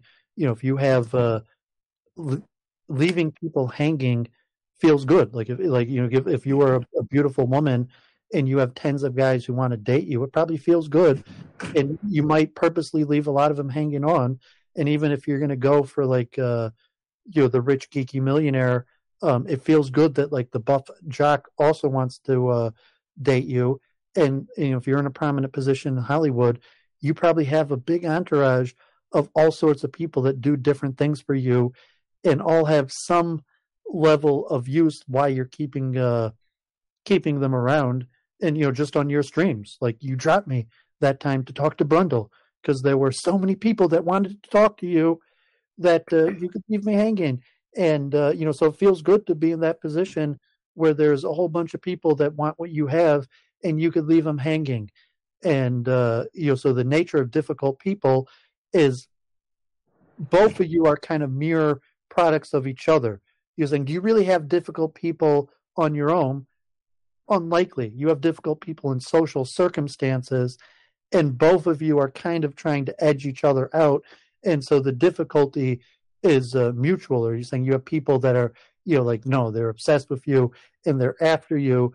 Uh, but but uh, you know, no, I mean, it's more both jockeying for position in social context where there's you know a bigger fit, a bigger uh, person up there that's leaving both of you hanging, keeping you around, and both of you kind of want to get rid of the other person. So I mean, I think that dynamic, and you know, just from your streaming, you've probably been, uh, you know, ups and lows where where you're just like, like, please don't reject me. Uh, you know, please let me do something useful for I could be a part. And maybe you've had higher points where you had a bunch of people hanging on, and you could just kind of you, you know trash people, and you're like, you're going to come back even though I treat you like trash because it feels good to have power like that. Yeah, no, that's that's true. And uh, I mean, I was wondering where Elliot went the last few weeks, and he just keeps me hanging on. I mean, set me free, why don't you, babe? Get out of my life, why don't you, babe? Because you don't really love you, love me. You just keep me hanging on. Set me well, free, why don't you, babe?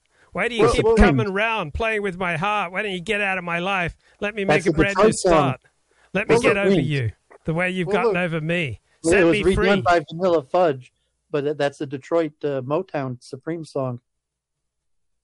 You say well, you still care for me, but your heart and soul need to be free. Now that you've got your freedom, you want to still hold on to me. You don't want me for yourself, so let me find somebody else. Set me free, why don't you, babe? Get out of my life, why don't you, babe? Ooh, ooh, ooh. Because you don't yeah. really love me. You just keep me hanging on. So why don't you be a man about it and set me free?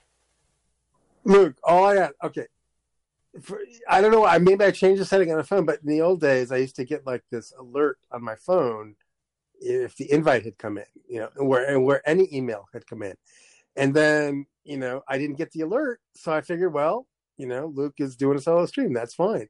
So then, but then later on, I'd look in my email and there it was. So somehow I've made some accidental setting where I haven't received the invite.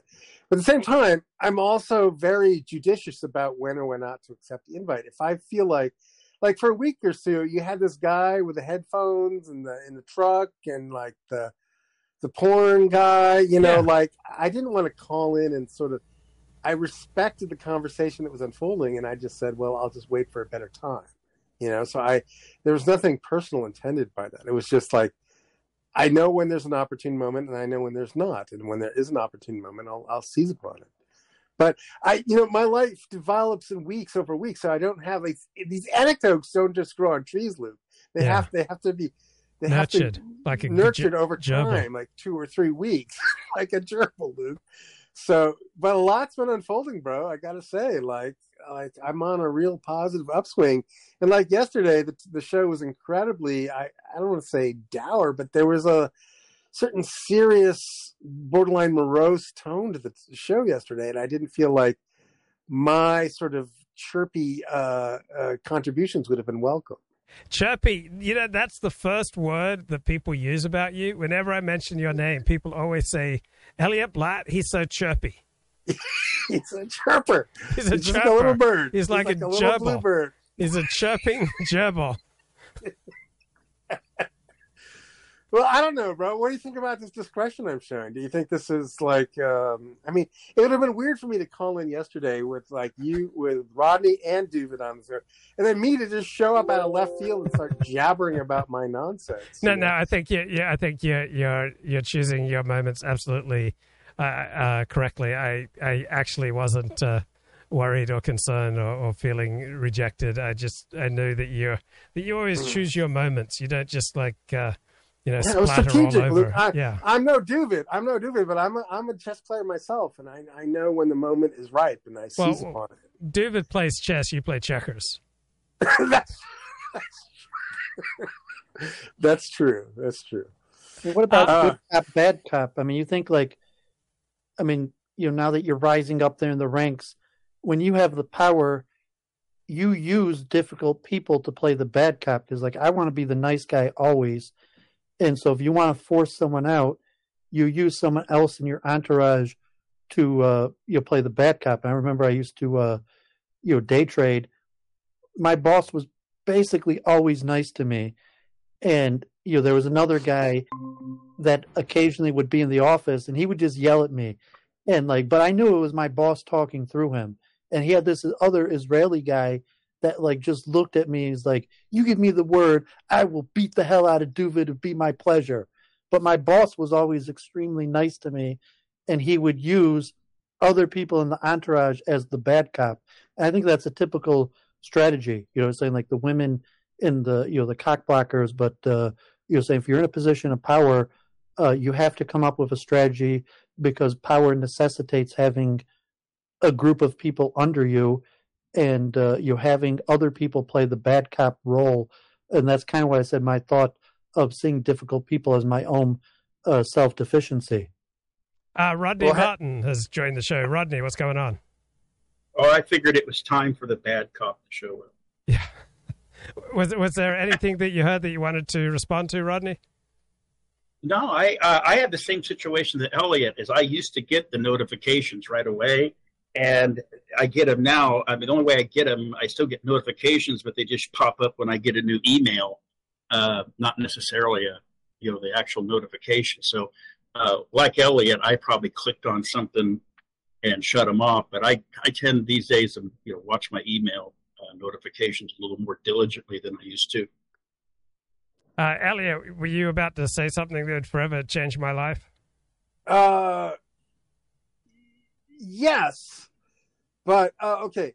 So I was I was thinking about you know you know the expression "heavy is the head that wears the crown," Yes. like being the king. Yes. You know, being the king automatically means that that you have sort of internal enemies that want to knock you off. and take your crown. Yeah.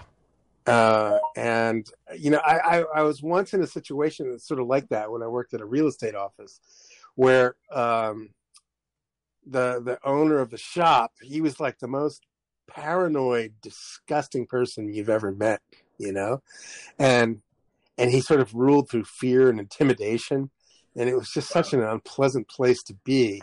But at the same time, this fear and intimidation created a sort of sense of order.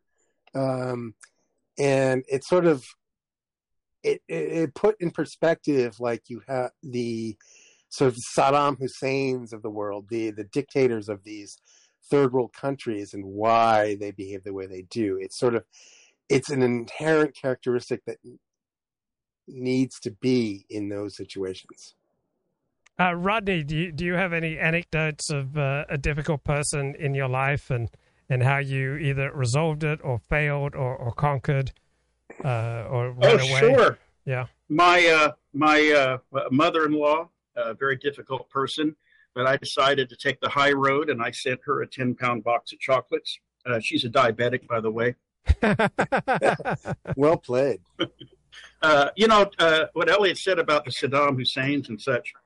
Uh, it's interesting that for nearly 30 years, Saddam Hussein kept Iraq, you know, uh, in line. It was emerging into a first world before the first Gulf War. It was emerging in the first world. It was driving the initial discussion about not using the dollar for the reserve, for the oil, you know, for trading of oil. And then he got knocked off, and we brought democracy and Western values to Iraq. Same as with Libya. And look at the situation. I mean, you have you know countries that are tribal in nature. Uh, they're not uh, heterogeneous, and you know take something like that and yet stupid Westerners, uh, you know, they keep rebranding this democracy thing. And if this was a if this was a product in retail, in the commercial world, it would long be discredited and nobody would be buying it. But uh, talking about uh, fear and intimidation, I mean, that's isn't that how we live now? Even in the you know Reagan's shining city on the hill, uh, fear and intimidation uh, as soon as uh, Biden hires 85,000 new IRS agents, people are up in arms and are scared, and rightfully so. People are more afraid if a cop is following you than if uh, you're walking through a parade of gangbangers. Uh, it's kind of interesting that uh, the dynamic that we uh, that we that we live in, and you know the same goes for for Russia as well. You know, Putin has adopted this thing called managed democracy and it probably wouldn't be a bad thing to have here, depending on who was in charge, uh, given you know how emotionally based and low IQ the American population has become. Right, and real. go ahead, David. Matt, I was thinking back in New York, like I had bodyguards, like I, you know, like I mean, I, but, but like people that uh, you know were there to physically intimidate people in case violence broke out. And I think, you know, I heard Luke's story. You had your buddy that was basically like your bodyguard in the porn industry that was, you know, there to prevent you from getting beat up. And you probably used them to get rid of difficult people. You were probably that guy, you know, that had, you know, your entourage. And when there were people around, you'd like stick your bodyguard on them or like, you better be careful. You might get beat up. And, uh, you know, just the nature mm-hmm. of competition. And, uh, you know, if it's racial dynamics, uh, group conflict, and there's not enough resources to go around. So I, I was saying like, you know, in synagogue where you're, you know, violence is pretty unlikely to break out, but you're just talking about uh, getting the attention of a rich, prominent person and conflict among people who you know, have their self-interest in preventing the attention from going your direction uh, to your real group conflict where uh, there's violence. And you know, when you're doing party promoting, event organization, uh, Jewish communal affairs. Uh, you, know, even synagogue, we got police present constantly. In New York, we didn't have police often, but sometimes. But uh, you needed bodyguards, and like I had to maintain friends that were just tough. Like, and it cost me money. Like I didn't necessarily pay them, but like you know, free tickets, uh, people that I you know bought food for hundreds of times. Like that, I spent thousands of dollars over periods of years hooking them up and basically what they did for me is you know, like in public they stood by my side uh, you know to intimidate people and like it was just necessary you needed it And uh, in California right now, we're experiencing a, a massive uh, heat wave, and California is asking residents not to charge their electrical vehicles just days after announcing a gas car ban. And uh, California is asking people to keep their AC at 78. There, there are blackout warnings. Uh, Elliot, uh, do, do you drive a, an all electric vehicle? No, I, I drive a I drive a gas guzzler. Just a disgusting, polluting, gas guzzling monster. Awesome. Yeah, I'm I'm a I'm a bad citizen, Luke. I started a new business, uh, Luke. Uh, by Yeah. the way, I uh, bought a fleet of flatbed uh, vehicles to pick up the Teslas and electric vehicles when they run out of, of juice in rural areas. You know, because they've wandered into areas with no charging stations. So then we charge them an arm and a leg. Uh, uh, you know, kind of hitting on Jewish heritage there to take them to the nearest tow uh, charging station. That sounds like hundreds of thousands of dollars. You bought a fleet of tow trucks. You're just saying you just spent hundreds of thousands of dollars on a fleet of tow trucks. I mean, God bless you. I think he was joking. Well, I mean, I wish think you I was? joking. Yes. I'd, ra- I'd rather I'd rather you weren't joking and like you know in, you know share some of the wealth, man. Like well, keep, keep in mind, a, a fleet, a fleet into could your be entourage. You know, a like, fleet is anything more than drivers. one. And uh, Elliot, let, let's get back to dealing with difficult people. Are you more of a fight, flight, freeze, or fawn? Like, what are you most likely to do with difficult people? Fawn over them, fight them, freeze, flee. Freeze. I'm a uh, my my uh, strategy. I think I think it's the correct one. Is to you need to understand the dynamic, and you need to become the gray man. You know what the, you know that expression. Uh, yeah, where you just uh, you don't put any energy into your interactions with difficult people. Yeah, but you don't stand up. You don't become the tall poppy. You become the person that just blends in. Gray rock, you gray rock them.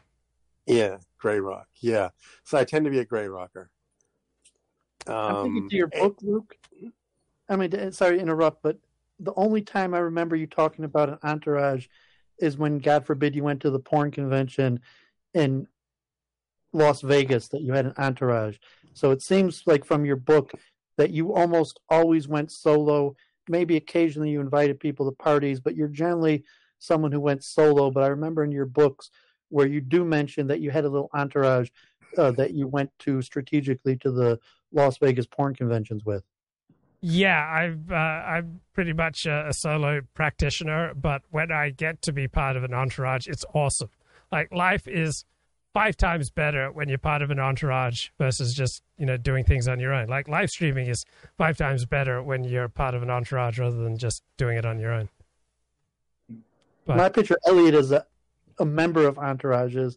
I mean, maybe Elliot has good points in your life where you had your own. I mean, I kind of like a geek squad, and even you know had money or you know like I, you know, I was considered kind of like a geek squad.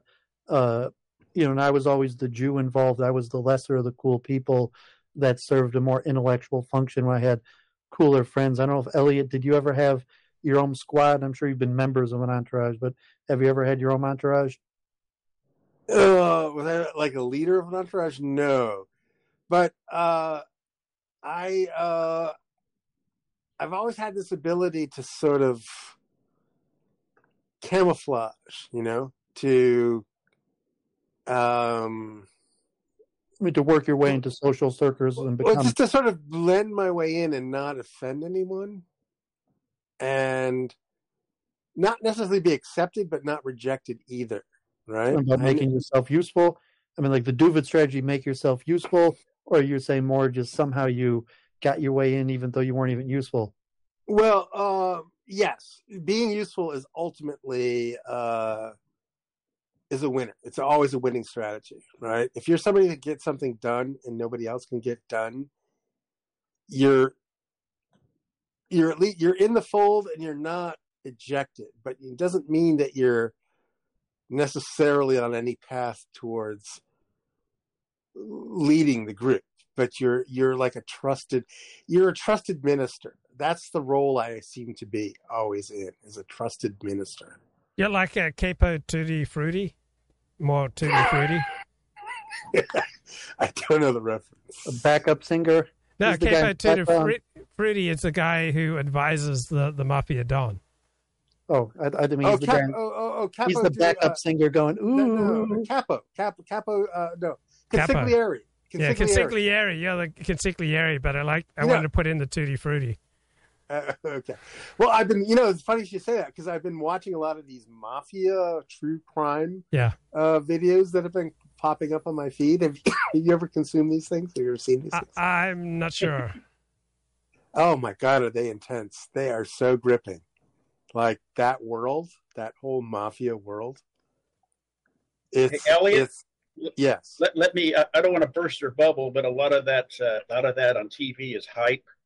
Uh, Yeah. Real life, a, a lot. Some of them lived very vanilla uh, uh, lives, and a lot of stuff is, is hyped on TV. Believe it or not, there's a few like Gotti. He would have Mhm. been an example, but for the most part, they uh, they didn't like attention uh, very much, and the ones that craved it and went out and got it ended up either like Bugsy Siegel uh, or uh, or like Gotti. They either got wasted away or they talked themselves into federal prison. But believe it or not, a lot of these guys had wives and children. In fact, I, I, I know personally of one a rather high up mafia uh, don who has a uh, son that's a graduate of the United States Military Academy at West Point.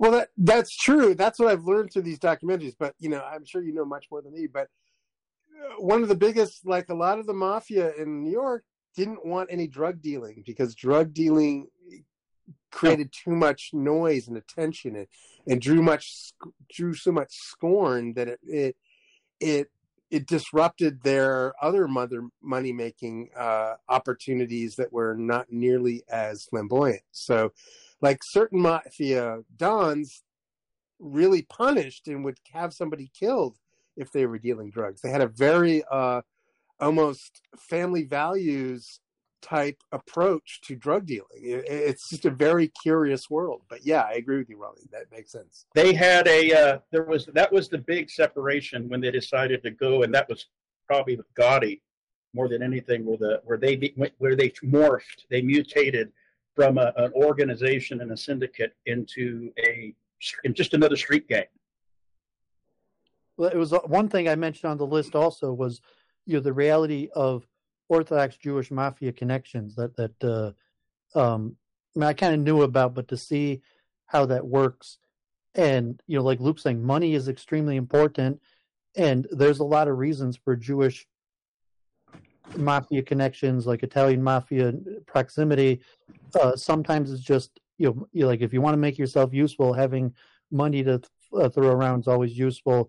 But uh, being lawyers, uh, having political connections, um, being able to you know uh, get people out of prison, you know, like if you have uh, you're probably the single most useful thing that uh, you know Jews do for the mafia is uh, is having a better chance of getting people out of prison, um, you know, legal things, financial things. Uh, but you know, there's many things. I was saying like geeky Jewish guys relatively do pretty well for themselves. You're saying you make yourself useful. Uh, if you're a powerful lawyer, you have connections, you have uh, your money that you know how to use. Uh, you, there's really, in many ways, nothing more powerful, even if you're not the strong arm. And you know uh, the uh, the immediate past uh, mayor of Las Vegas, Oscar Goodman, yeah. was an exclusive mobster attorney, and when he termed out of office, his wife uh, replaced him, and she's the current mayor. But he has some interesting stories to tell, and he goes way back to you know Lansky and such. And how about yourself, Rodney? Do you have uh, much experience with the mob? I'm not mobbed up, of course. I remember I I have, to, but I'm uh, uh, I, I, I it, it's an interesting topic, uh, and it's something that I'm interested in, and something that I wouldn't say in terms of the legal profession that things haven't crossed a path. But uh, it's uh, it's interesting. Duvid mentioned about the uh, you know squeaky Jewish. You know, there's only one real higher echelon person that was in, uh, say, the family uh, that lived to retire and die in his bed of old age, and that was Meyer Lansky, uh, a And uh, he was most famous as the as the mob's accountant until he branched out in Cuba, and uh, had to take off on New Year's Eve. Uh, New Year's Eve, uh, you know, in, in 1959, when Castro entered Cuba with just a, a suitcase, and he, you know, a lot of people, the FBI looked for years and years and years and years, saying he had millions stashed the fact of the matter is, he barely escaped with his life with a suitcase. And when Castro marched in, uh, that's where Castro got a lot of his initial cash.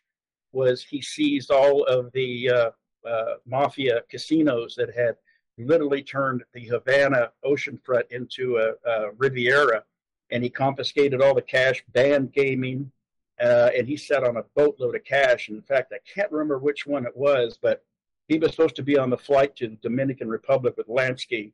He decided to wait till the next morning, and he actually got captured by uh, Castro and got auctioned off. Okay, I gotta go ahead, David. You, I mean, because you know, a lot of people don't do anything wrong, but there's larger connections. Uh, you know, I did building permits in, uh, you know, Brooklyn, New York, and uh, you know, Trump. It was construction. I remember seeing people from Trump also at the Department of Buildings. Uh, but your construction is probably the most mafia related uh, business. Uh, there's also like garbage disposal and uh, various things. And you're also seeing among Orthodox Jews, there's a lot of people that are in and out of prison, mostly for financial things. So if you're in, you're probably LA also, but you're certainly Brooklyn. There's all sorts of people who got busted for some insurance fraud or construction or uh, tax not... evasion. Tax evasion. Well, well, I mean that happens also by saying like if you're in business in construction, you cut. Uh, uh, there's all sorts of so in financial areas. So in the mafia, you you know they they run businesses like garbage disposal, uh, you know construction, uh, very you know, like concrete and uh, scaffolding or various things, and a lot of those people are in and out of prison for violence. And you're saying they might have done violence on behalf of the mafia, but that they don't. They're not full time violence. Uh, you know, they work, uh, you know, regularly, like uh, you know, doing garbage or construction, and uh, you know, but they're part of the larger uh, community. You know, really, they're usually uh, Catholics in New York, Italian. In the Jewish community, it's also like that with uh, financial stuff, where you'll have people that uh, uh, you know, did financial crimes, spent a few years in prison, and uh, and come out, and and the people in the community know about it. Were the lawyers that represented them, um, but but the majority of the people never committed any crimes. You have the you know it's more a communal thing, and the larger connection. So you say, okay, I did building permits. I wasn't part of the mafia, uh, but uh, you know I worked together with you know, so to say, the mafia. And it didn't mean I worked with the mafia, just saying that a lot of the people who did construction were in and out of prison for mafia related stuff. And, you know, so there's a more complicated dynamic than like Las Vegas and actual crime syndicates. Yeah. Okay. I want to wrap things up. Uh, Rodney, any any final words for this evening? Well, there is. I did have an encounter, Luke, which I can talk about now. It's been a long time, but we'll talk about that on another show.